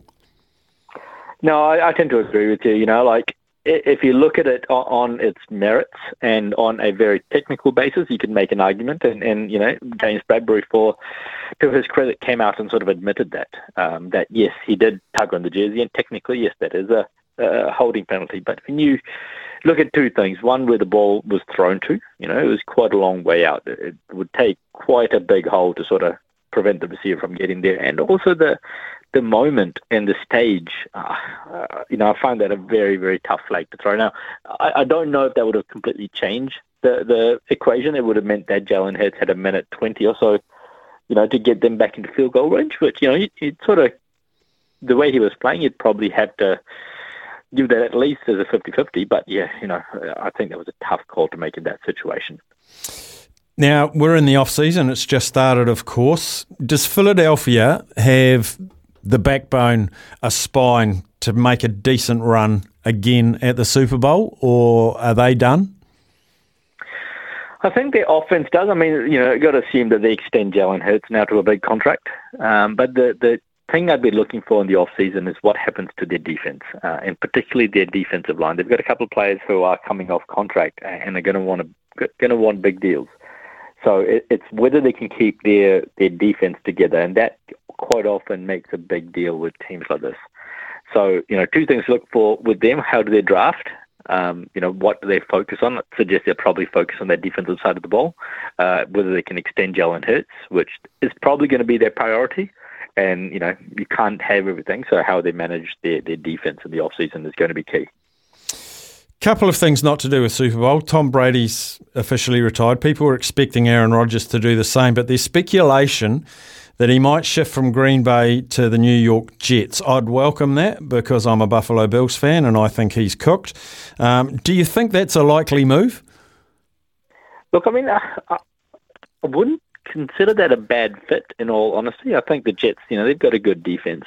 They've got some pieces around him that can help. You know, that that can sort of prolong his career and give him a few a few extra uh, seasons in the tank at a, at a high level. You know, as a Bears fan who's seen him sort of dominate our division for years, I'd love to sort of see the back of him finally. Um, but in, in you know, in, in fairness, uh, what's he doing? A, a bit of a darkness retreat or something to try and figure out where he where he wants to go. So let's see how that goes. But I, I wouldn't count him out. As I, I guess the, what I've learned the hard way, being a Bears fan for the last you know couple of decades with him around, it, it's you just never count him out, especially in some of these big situations when he's got a team around him. I did hot dogs and hot wings yesterday. What did you do for Super Bowl? Yeah, so we, we had something similar. We had the the hot dogs, the loaded fries, uh, wings, and, and you know a few other bits and pieces. But it was probably one of the, the first Super Bowls we didn't really go out and do anything uh, with a big group with, with the weather, obviously. You know, 'cause usually, it's usually having a, a bunch of mates over or, or doing it at one of the big venues. Um, so yeah, it was a little bit different. Um, had the young family with me, and, and you know we all enjoyed a good game of football. Although my daughter preferred um, a bit of Paw Patrol in the other room halfway through, so you can't blame her for that. and potentially Rihanna too. Before we go, Yeah. uh, Shiraz, you, you are the coach of the national flag football team. You must have been delighted that flag was part of the Pro Bowl uh, weekend.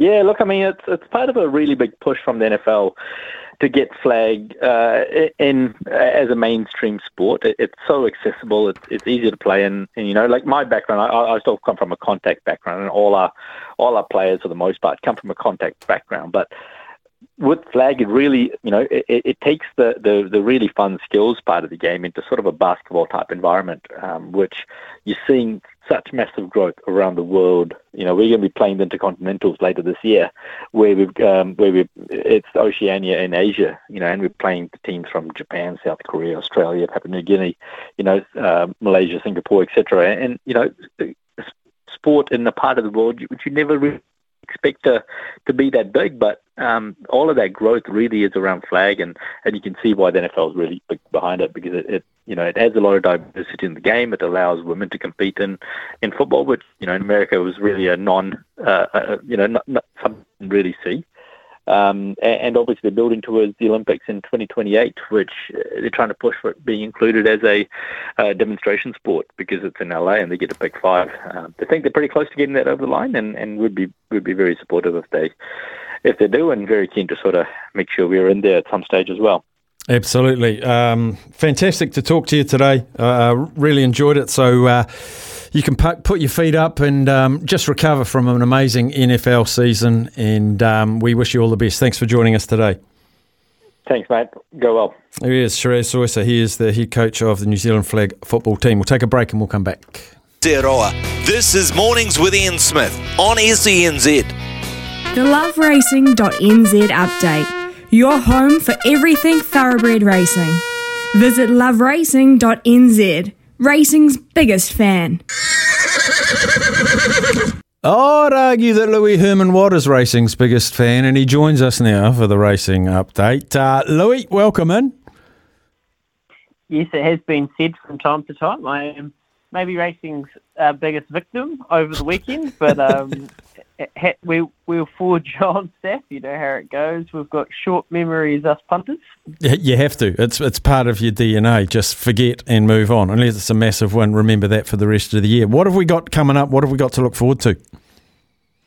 There's actually heaps of news to rattle through. Um, obviously, with the devastating weather going on, I just actually probably didn't quite get a grasp when we were on air this morning from six till nine how bad it was, and I have since been off here, just been talking to some people and doing some reading, and have had a good look around. I'm, um, yeah, I, I'm feeling pretty terrible about it all, Steffi. It's not good, and I'm feeling for everyone around the country, especially through the Coromandel and East Coast and Hawke's Bay, and then out west of Auckland. It's pretty ugly stuff out there. So not to trivialise it, but I guess what what it means for the racing industry is Tauranga tomorrow has been binned off altogether.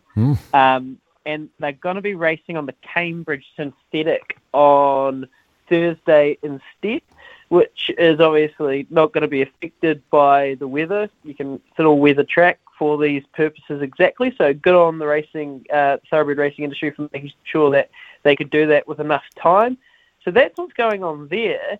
Um, and then I guess in other news, more exciting news, more positive news, did you see Imperatrix's win in the BCD sprint over the weekend, mate? Boy, oh boy, it was like watching Usain Bolt in 100 metres. And she melted them, didn't she? She Absolutely. Yeah, she's she's melted them and she's rated off the clock, mate. Like she has actually put up a, a time and uh, like a hole in the field that has put her in elite company. Like we're talking elite, elite sprinting company globally.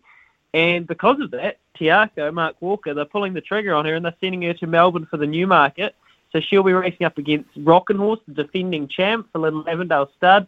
Of course, Mike Moroney, Pam Gerard, um, and probably the, the other best sprinters of the world. I assume the three-year-old In Secret will be there. You have Coolangatta there, maybe. Um, I don't know whether Nature Strip will be there, but it'll be a superstar field because it is one of the superstar races, and she's getting her crack. So that's very exciting for Imperatrix. Six dollars, she is. And Secret, the favourite at three fifty. Imperatrix, six dollars for the Newmarket. Louis, thanks very much, buddy, for your update. No worries, Steph. Talk soon. Bye. Cheers, buddy. Uh, Love Racing, your home of thoroughbred racing is loveracing.nz. We'll come back. This is Mornings with Ian Smith on E SENZ.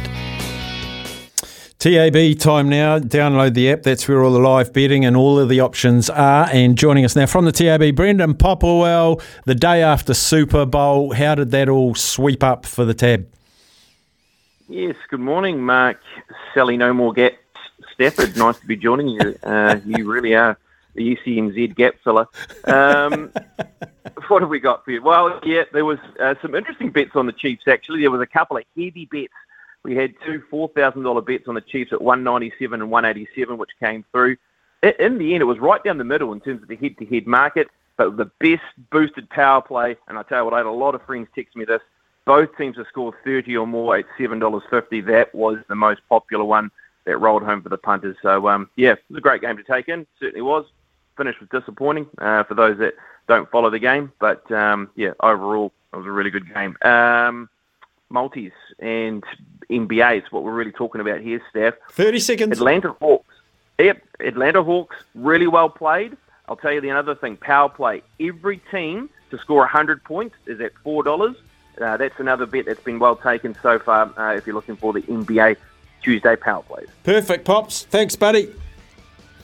Good stuff. Cheers, Steph. tab.co.nz or download the app. We're copping the weather, but you can sit back and enjoy the American sports along with them. Back after the news. and service needs to help you succeed in your field. From behind the stumps to behind the mic, nothing gets past Smithy. This is Mornings with Ian Smith on SENZ. Well, some people say that coast to coast athletes are crazy. I've always admired their dedication, the amount of training that must go into it. They're, they're definitely built different. And there's some been some amazing feats of some of our lesser known world class athletes.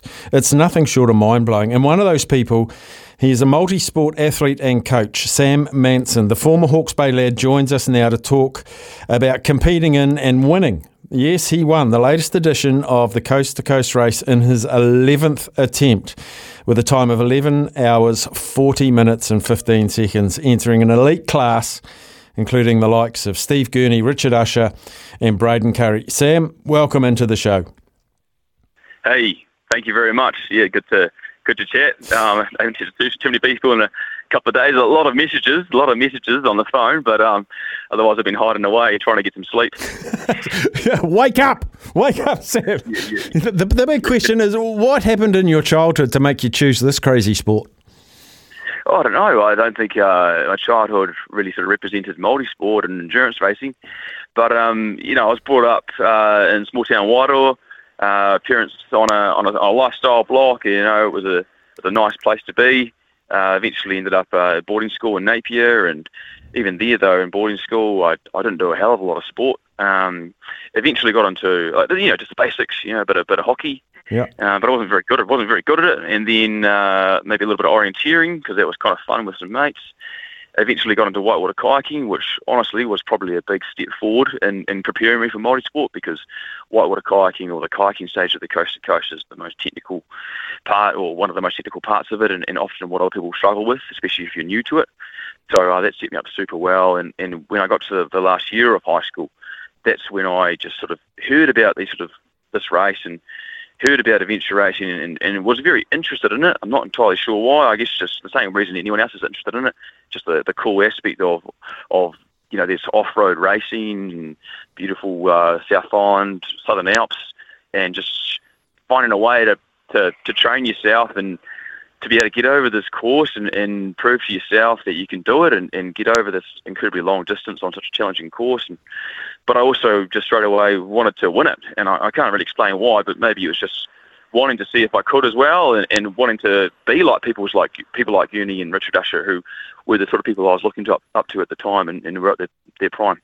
A lot of people say there's that saying third time lucky. You're 11th time lucky. How how did you stay dedicated enough and push on 11 attempts and you got the win? Why did it happen this time? Yeah.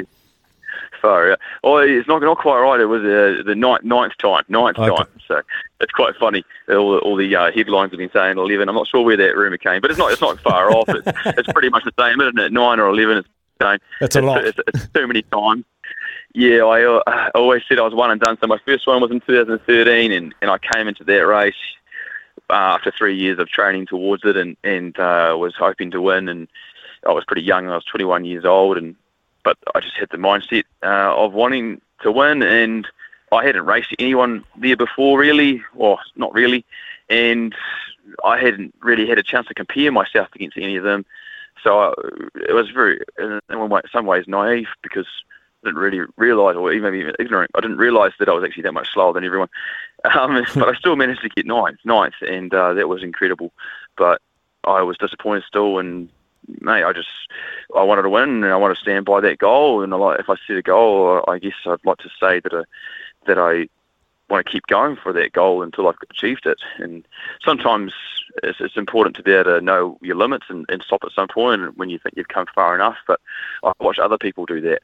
Um, you know, who were coming in the top ten or the top five over the last few years, and, and they stop eventually because they've tried so many times and I didn't want to be that guy. I wanted to be the guy that, that actually got there, and so just keep coming back. Eh, keep coming back, and it's a wonderful sport. It's it's something that's created a lot of opportunities along the way. You know, just becoming this fit uh, and strong at those particular disciplines. Um, it opened doors to adventure racing overseas, and that just helped build the foundation of, of being able to maintain and uh, the sport and, and sustain it maybe a, a tiny bit financially, maybe a little bit of prize money, but mostly just because it's so enjoyable. The crowd, the people, the culture of it. Hmm. The the cool thing is is most sports are played in a stadium, quite manufactured. Your stadium is out in the wilderness, which, which is fantastic. And, and I wanted to ask you about your training regime, prepping for something like the coast to coast. Like you can go out on the road and ride a bike, you can run on the road and and run. Um, that sort of thing. But how do you train for running up? Is it goat pass and on boulders and things like? And I ask that question because we had Mike Dawson in studio a couple of weeks ago, just who just um, conquered the South Pole, and he said he used to go running through the Waitakeres with a tractor tire tied behind him. To mimic the sled that he'd have to pull in the South Pole. So, do you have to get funky with your training regimes? How do you do it? Oh, I mean, I, I guess I, I have been pretty funky, I guess, at times. I, I, I did my first couple of races uh, when I was living in Auckland. I had a job in Auckland for about four years, and uh, that actually, you know, is quite different to to Goat Pass to to the Southern Alps. But uh, you know, you make it work with it wherever you are, and of course, try to come down the course and actually see what the course is specifically like. Um, but you know, Auckland had a, had a few things to go. Like just like Mike mentioned, the Waitakere range actually is is a pretty tough range and some good trails in there. And if you get in the streams, which I think you're not so much allowed to go into anymore because of the kauri dieback, but um, you know, there's there's rocks. You just got to find rocks. You know, there's rocks in the race, so you got to go find rocks and spend some time in there and just go find them. And I used to run the North Shore rocks uh, between the beaches. There's plenty of slippery rocks around there. Uh, Rangitoto Island, you know, there's rocks around there, and you know, uh, most towns they've got rocks, so you just got to go find them, spend some time on them. uh, and then yeah, there's plenty of awesome trail running events in New Zealand, so I just clocked all those up. You know, entered every running race on the calendar for a while just to experience different types of trails and in an enjoyable way though around other people and and then eventually um, you just start getting up the Topo 50 map and just following some trails in the bushes and just go exploring. That's the kind of cool thing about the sport is you get to see some pretty awesome places in your training. You don't have to go to the same place every time. You can go explore new places and, and, and see some pretty cool things in New Zealand. Just over 11 and a half hours in the saddle, in the kayak, on your feet. What's the mental side of the race like? Do you have moments during the race where you're just buried in your thoughts and you have to change your thought patterns to stay on top of things? Always, yeah, always adjusting things, man. Uh, that that's uh, fortunate for me is because I've done it so many times, not just coast to coast, but also many other endurance events now. Uh, you've seen it all. Things have gone wrong so many times. Uh, you know, I, by wrong, I guess not not necessarily to the to the ideal plan, whether it's a mechanical or whether that's physically how you're feeling, um, whether you trip and hurt yourself or drop something, like it might drop some food that's actually really important to maintaining, you know, nutritional stability. So yeah, it's all happened, and, and so you're prepared for all those situations to a certain extent. And even if I have a situation that I'm not prepared for, um, then you you find a way just to calm yourself down, clear the head, and, and figure out a solution. So that's that's thanks to experience, and uh, some people get that from the get go, but uh, I think it's it's definitely more common to build that over the over the years. So, no, I mean I, I knew that I, I came to the race. I knew that I was going to be behind in the early stages because I knew those guys are a lot faster over Goat Pass. I didn't have a great training block. You know, you always have dreamed your training block and, and you plan it well, but even your training to the race doesn't necessarily go very smooth. And so I came to the race thinking a bit worried. Uh, I'm not going to be as quick. I told my crew I'd be probably be, you know, about fifth place over the run. Not, not to worry about it because my plan was to look after myself, not push too hard, eat heaps of food, and, and to send it in the second half of the race. And and thankfully that's exactly what happened. And and so for me, my my race plan actually was executed really well, and I didn't have too many issues during the day. So I knew that I was going to be a bit slow at the start and then pull it through at the end. I didn't know for sure when I got on that last bike ride whether the legs were going to be there. Quite often you get to that part of the race. So the, the race finishes with a 70k bike ride across the Canterbury Plains. And normally that's where uh, the race can be won or lost because it is a long stage. It's it's 70 kilometres, generally completely, well, it is completely flat, but generally into a headwind. And so that's where uh, it can be really mentally tough. And often you get in there and you might have gone a little bit fast during the day or maybe too fast and your legs just fried. But I hopped on the bike and actually my legs, for whatever reason, uh, were feeling really good. They were feeling great. And so I actually finished quite strong, which was hard to do in a, in a race that long. Out there competing, do, do you competitors lean on each other for support during the race, or is it dog eat dog out there? I, I like to lean off each other, eh? Just because I know, them all, pretty much all of them, and especially the guys I've trained with and I know them well, and um, you know they're good, they're good blokes. So, you know, you want I want everyone to do well. Um, you know, the only person I might not enjoy being around as someone who might have bothered me before the race, or maybe not done their fair share on the bunch ride. Yeah. Um, their first stage. Um, but other than that, yeah, we got we had a few guys come over from Australia, Alex and Robbie and Tim Boot, and it was awesome to have them back because we haven't had any Aussies for a while, or you know, overseas competitors. And genuinely want them to do well. You want to see what these guys can do. You want these guys to push the pace and to, to push the boundaries of of multi sport and develop improving the sport. So I might offer off the odd, odd tiny bit of advice or a bit of banter along the way because it's a long day. You, you don't want to just be quiet the whole time, and even though someone's around you, so you, you chat here and there. Um, but if they want to send it and, and do their own thing, then that, that's on them. But yeah, we'll, we'll, we'll chat a little bit.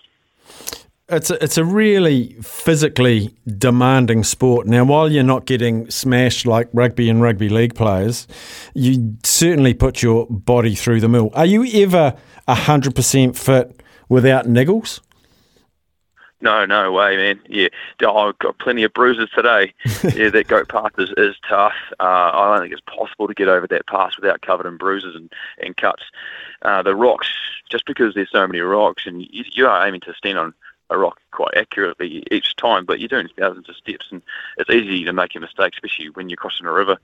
So you smash your ankles to pieces, or you might slip over and smash your shins and your knee.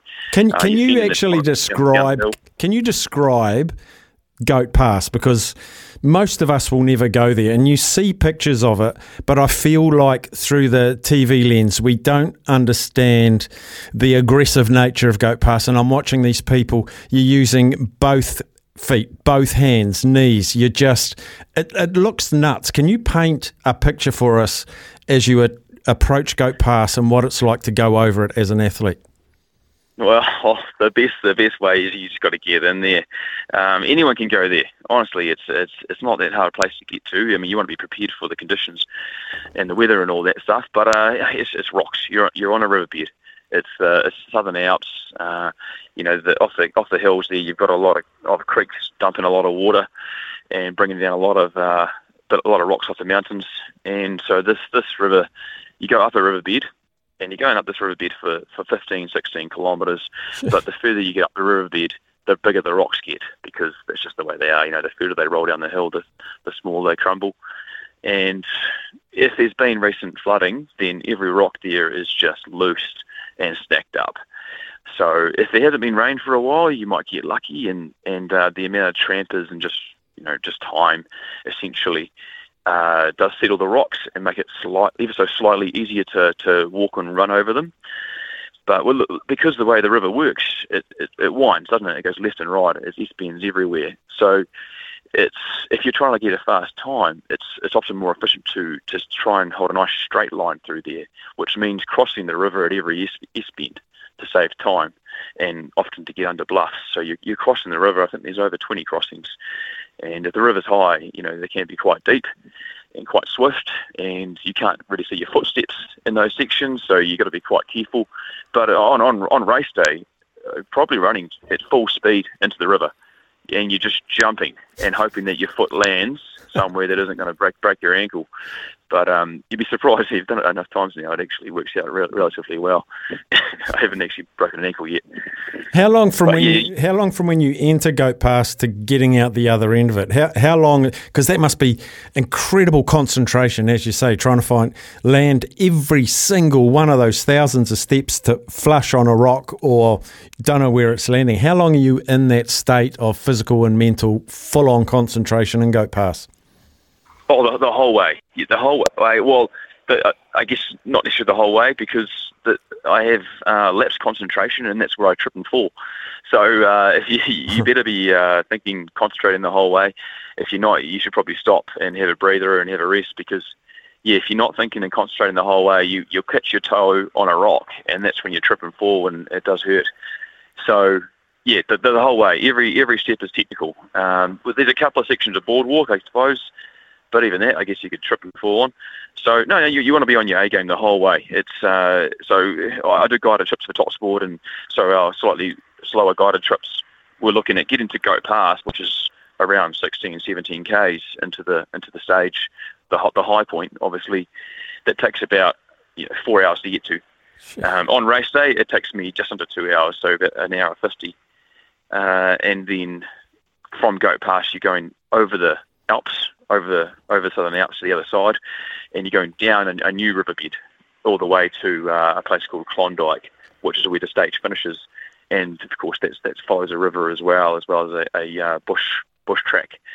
And and that section takes another you know another two hours, or I guess if you if you're going fast, then you can do it in, in, in about an hour. It's just over an hour, but you've got to be really centered it. And of course, downhill comes with a few consequences as well. How long's the recovery? Like, um, do you uh, do you feed up or do you have active recovery? What what does this week look like for you? Oh, oh, definitely haven't done anything for a few days, and, and sometimes I've taken a couple of weeks off. I'm not sure if it's the high from the wind, but I don't feel like having too long a break. I'm actually quite keen to get out there again. It's, it's such. I obviously enjoy what I do. I enjoy going for runs. I enjoy going for a bike, especially when you're fit. So um, no, I'll, I'll get out and do the odd fun bike ride and fun, fun, fun jog and pedal. Uh, maybe maybe tomorrow might be my first bike session. I might just go for a, not, no, I wouldn't call it a session. I might just go for a cruising mountain bike in the hills with a friend. Have a coffee at the end, you know, all that normal cool stuff that cyclists do. Walk into cafes with your with your cleated shoes and your lycra. Love you guys. Uh, no, I mean, I, I don't do that. I don't do that. I mean, the thing is, that sort of that sort of culture of cycling, it, it, it's cool. Um, I don't I don't do it a lot, um, but you don't really understand it until you're actually in it. So. Mm. Yeah, yeah, you can't you can't judge yourself. I think I I, uh, I enjoy all my sports. Cycling is one of the hardest ones to enjoy because of all the roads and the cars, and Yeah. and obviously I'm a, I'm very much a car driver as much as a cyclist. Um, and it's, not, it's a sport you really don't understand until you until you do it. And it is awesome. It's just uh, it is a little bit scary out there on the road. Mm. Hey Sam, massive congratulations! I, I just tip my hat. You know, nine cracks you, you got there, and uh, I can just hear the delight and the satisfaction in your voice. Uh, once again, massive congratulations! It's an incredible race, and um, we wish you well in the future. Enjoy your bike ride tomorrow. Thank you very much. Uh, I'm uh, I'm over the moon. I'm super happy to, to finally get there, mate. And yeah, thanks for having me. Brilliant. Sam Manson, he is the elite men's champion. 11 hours, 40 minutes, and 15 seconds. So if there's anything you get out of that, it took him nine years to get that top of the podium. Never quit, never give up. What an inspiration he is. Sam Manson, your coast to coast champion. What's making waves? Let's find out.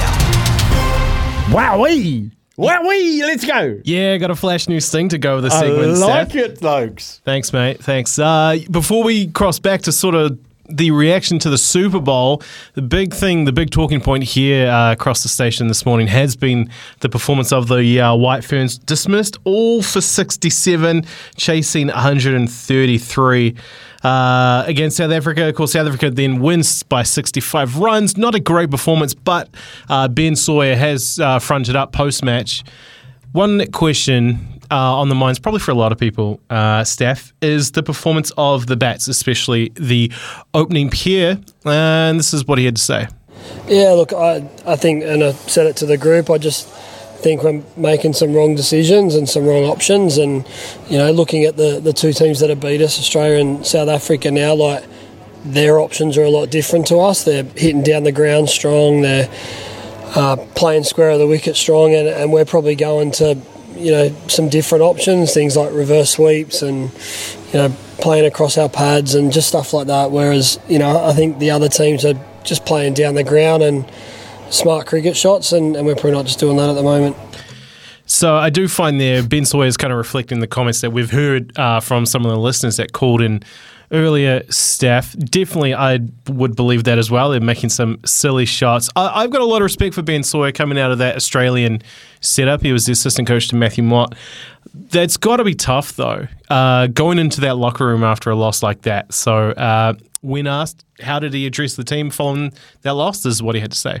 Yeah, it's not easy because you you know you you don't want to put the boot in, and you've you've got to get up for the next couple of games, but you've also I think got to be honest, and we speak a lot about caring, and I think if you care for someone, you you got to be upfront and honest with them. So, yeah, look, we all know that it's not good enough, and um, you know I can guarantee one thing that they're all doing their absolute best, but um, just at the moment, not making right decisions under pressure, and, and I think that's you know one thing, and and just in tough moments, maybe making some silly choices. So, yeah, we've just got to get a bit tougher, if anything. Shot selection. for Yeah, me. yeah. Uh, because there are two more matches for them in pool play Sri Lanka and Bangladesh. Right now, New Zealand, the White Ferns, they are sitting last there in pool one and with atrocious uh, net run rate. But I think they are still of the belief that they can make the semi-finals. Yeah, look, we spoke about that as a group. We can, you know, we can go one or two ways. We can go into our shell, or but the one way to actually get out of this group is to we're going to have to post a couple of big scores and we're going to have to knock two teams over pretty cheaply. So that's definitely our aim. We're, we're not going to go into our shell, and you know it's not a nice thing to think about, but we'd prefer to lose than you know than than to do that. So we are going to come out really attacking and positive, hopefully, and we've got a couple of days to prepare for that, and we'll have to train that way in the nets, but. Yeah, there's still a way out of this group if we can be really positive. There's still a way out of this group as long as we can be positive. Positive quote there from uh, Ben Sawyer. It remains to be seen, Stafy, but of course, Super Bowl 57 yesterday. A lot of fun that that was. The big storyline for me was the Kelce brothers, Jason and Travis. Travis does a lot of heavy lifting on my fantasy football team every year. uh, huge character of the game. Absolutely love to watch him play. Uh, and this is what he had to say post match. The greatest ever. The greatest tight end. You heard what he just said. Why is it nobody can cover you? I haven't figured that out. Don't they know th- that you're the one he's going to throw to? Come on, baby. I got Andy Reid and Pat Mahomes, baby. Things just happened. I got a great team. We had we had an unbelievable run, and man, it feels good. Not nan one of y'all said the Chiefs were going to win it, and look at us now. Those those low lives. Let me. When, at halftime, what did Andy say to the football team? Because the second half, which is kind of historic for this football team, you always seem to make the comeback and win the game. What did he say, if anything? Just told everybody be yourselves. We were a little un- uncharacteristic in the beginning, um, and everybody had that determination, that look in their eye coming out here in that second half. They were going to pour everything out on that field, and that's what you saw. You saw everybody pour everything out on that field for the, the second half, and uh, sure enough, that Chiefs came away with victory, baby. Congratulations. Thank you very Enjoy much. it. Hey, hey, Chiefs Kingdom, you got to fight for your right. Oh, and what a party it would have been, Travis Kelce. What an absolute character. Of course, he did take a little shot there at the Fox Sports panelists. He did? Yeah, because they were all predicting predicting that the Eagles would win. So, yeah, great moment there for Travis Kelce and the Chiefs. Absolutely fantastic. Uh, looking at the rundown now, Stumped by Smithy is on now. 0800 150 811. I think we're going to play straight off the back of the news. $50 TAB bonus bet. And I tell you what, you haven't got Smithy with the, with the gloves on today. You got me, and I'm hopeless. So give it a whirl. 0800 150 811. We'll play Stumped after the news. He is top class at his job. Yeah, Ian Smith is top class at his job, whether it's uh, behind the mic or behind the stumps. You know the line, you know how it goes, but he is uh, tied up looking after things in the Hawke's Bay. It sounds like things are pretty bad there. So, thinking of uh, everyone that way, Coromandel, anywhere that's been affected by Cyclone Gabrielle in New Zealand. But I hope you bounce back bounce back strong because uh, we are going to play Stumped for a $50 TAB bonus bet. We've brought in the backup wicketkeeper, the Twe- back 12th man. 12th man, as I like to say. He's had his pads ready to go, his gloves ready to go for a while. Normally he listens into this segment. It's about half an hour before your show starts, usually, mate. And they're always hard questions. I don't do very well in it, so let's see how we go. It's well, see, I think I because I used to always do the questions, and uh, I think sometimes, yeah, I probably was a bit of a taskmaster. Just ask Ricardo. Uh, but I've, I've shifted the responsibility over to uh, producer Brian. Nice. And uh, sometimes they're hard, sometimes they're easy. So you just never know what the wicket is going to offer you. Uh, first at the crease, though. Matt, absolute legend, friend of the show. Hope he's doing all right. Ed from Tolaga Bay, come in, mate. Oh, Ed. Hey, everyone. Hey, Steffi. Hey, brother. Oh, man, do I was getting killed up there, cuz. I know. Oh, sh- I yeah, know. my sister's on um, civil defence in Uawa. So um, they measure it on Hikuwai, and she says that's right up. That's the most it's ever been in its history. Wow. So, yeah. Scary stuff. It is, man. Yeah, I'm I'm hearing there's Anyway. a lot of there's a lot of cell phone towers uh, going down around that area, around Hawke's Bay as well. So uh, if you can't get through to your family, keep trying. Just stay safe. Uh, Ed, you know how the you know how the game is played, brother. Uh, the categories to choose from today are Formula One, Super Bowl Fifty Seven, and the NHL. Take your pick. Ooh, Steffi. Steffi is grimacing. What do you like at um, Formula One? Rubbish. Let's go. God. I love that. If Idaho was here, she would be subbing in Yeah. to take the Formula One 13th questions. man. Yeah. All right, first question for you, Ed. Red Bull Racing will enter a partnership with which engine manufacturer from 2026? Is it going to be Ford? Just a couple of chips down the wicket, right in the slot, and away it goes. Ah, I can see why I picked Formula One.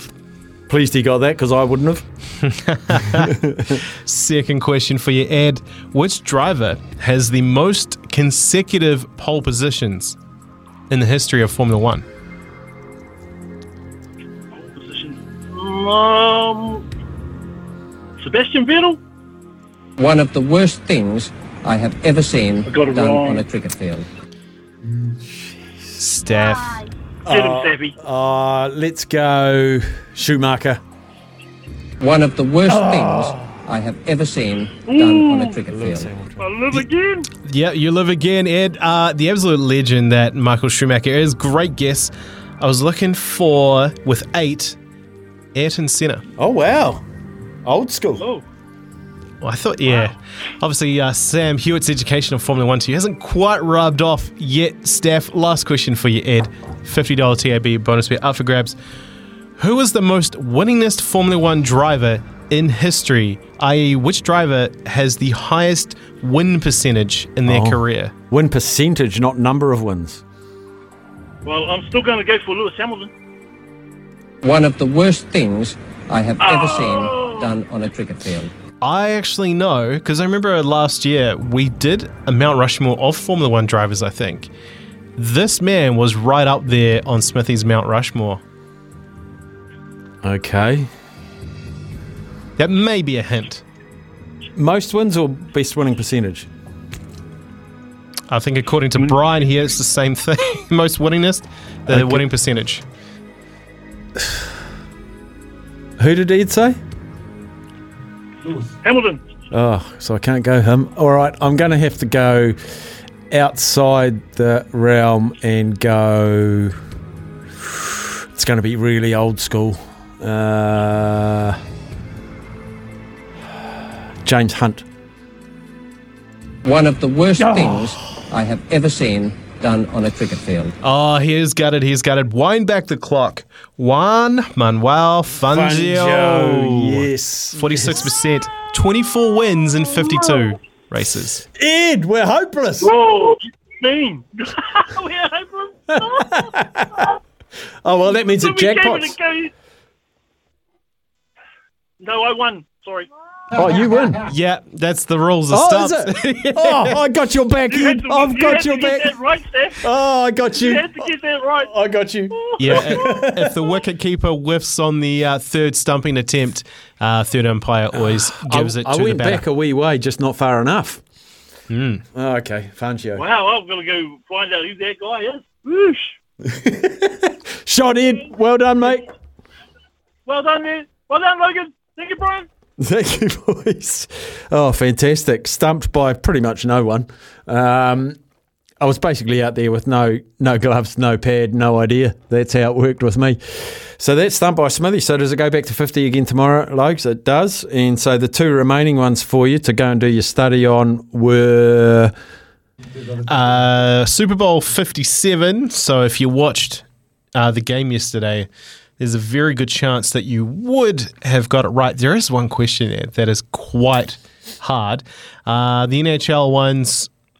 I- Quite hard. Um, no, no, they're, they're actually not. They're not that hard. I would imagine Sam, if Sam Hewitt didn't get these, I'd be. Uh, Yeah, but he's an he's an ice hockey nuffy. Like all I could do is if you said to me, uh, "Which town do the Predators come from?" I'd probably get those name associations. I'd do probably you, get those. uh, that, do you know the answer to that then? yes. Is that one of the questions? It's not.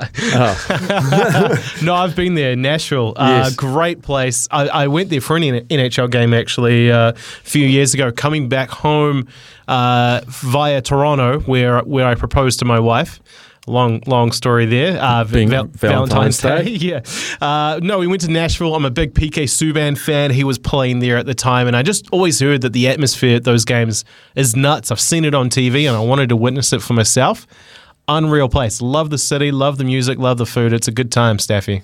Brilliant. Yes, I want to go to Nashville. Actually, talked to Kaylee Bell, who opened for Ed Sheeran last week, and she spends half her time in Nashville and said it's an amazing place to live. Uh, we'll take a, a, quick break. Had some fantastic text messages on the Tempur Bedpost text machine. Remember, Tempur and Bedpost range of mattresses and adjustable bases adapt to the exact shape of your body, even if it's shaped like mine or Arnold Schwarzenegger's. It doesn't matter. You put your head and feet up, and me and Arnold will be in the same level of comfort. Zero gravity. I want it. We'll be back with some text messages after this. The voice of sport in Aotearoa. This is Mornings with Ian Smith on SENZ.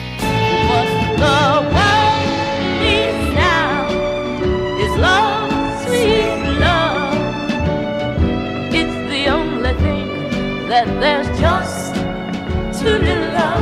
What the world needs now is love, sweet love. Yes, it needs a lot of love and support. I've just been going through a few of the photos on Instagram and on the websites of the carnage that is Cyclone Gabrielle. If you can help your fellow person, do so, but don't put yourself in danger, please. Um, and that help might be offering a couch, offering a shower and a towel, offering some blankets, some spare clothes, some emotional support. Please do it. It's um, horrific out there. Absolutely horrific.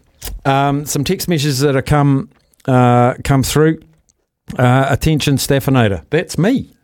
David from Blackpool. G'day, David. Being con- constantly hampered by my own inadequacies, I have confused myself with the second leg of your multi. If you have a spare minute, could you please repeat? I wrote down PSG for a draw, assuming it's in the French league. It's PSG against um, Bayern Munich. Bayern Munich in the Champions League. Thank you, Logan. And it's for a draw. For a draw, three dollars sixty. PSG versus Bayern Munich, which I think's overnight tonight. So there you go, David. Uh, any word on whether the Auckland and Hamilton and the weather in Auckland and Hamilton will affect the Women's World Cup qualifying tournament Ferns game starting on Friday? Um, geez, I tell you what, there is a lot of water around. Uh, starting on Friday, we're currently at Tuesday. They're very good draining grounds. I tell you what, we need no rain between now and then, and I don't see that happening. But they will do everything they can. Kevin, I'm sorry I can't be more exact for you. Um, from Graham, Staff, I can't believe they haven't brought in Doug Bracewell into the Black Caps with his experience and the way he's been performing for the last decade. Really shows Stead has blinkers on, sadly. Cheers from Graham. What does Doug Bracewell have to do? He's It's almost like they need four injuries before they get Dougie involved, but he's a, he, he's a class cricketer. He's world class cricketer. Uh, Logan, I'm still not over Whoppergate, but why? Why? But yesterday I watched a replay to find most bar one weren't their frontline players. So explain Whoppergate, Logan. Right. So th- this is junior Whoppergate. If the Breakers score 90 points, the crowd gets free Whoppers from Burger King. Right. They were on 88, 10 seconds to go. Alex McNaught, great man that he is, plays for the Nelson Giants, dribbles the ball, Mm. winds the clock down. Oh no! Doesn't take a shot. Just sees the clock out. Yeah. Uh, my thought process behind that was, well, you're up by 20, 10 seconds to go. Yeah, just end the game. You don't want to potentially, you know, make a play and, you know, get an injury when you've got a, another game to come on Thursday night in uh, Tasmania. But of course, yeah. Uh, take the shot. take the shot and miss. Take the shot and I'll take, it from the shot. halfway, sure, maybe, Yeah. uh, if there's no one around you. But don't try and hero ball it, is what I'm trying to say. Uh, but yeah, he's sort of questioning there, Sean, the players that were on the court. You're up by 20.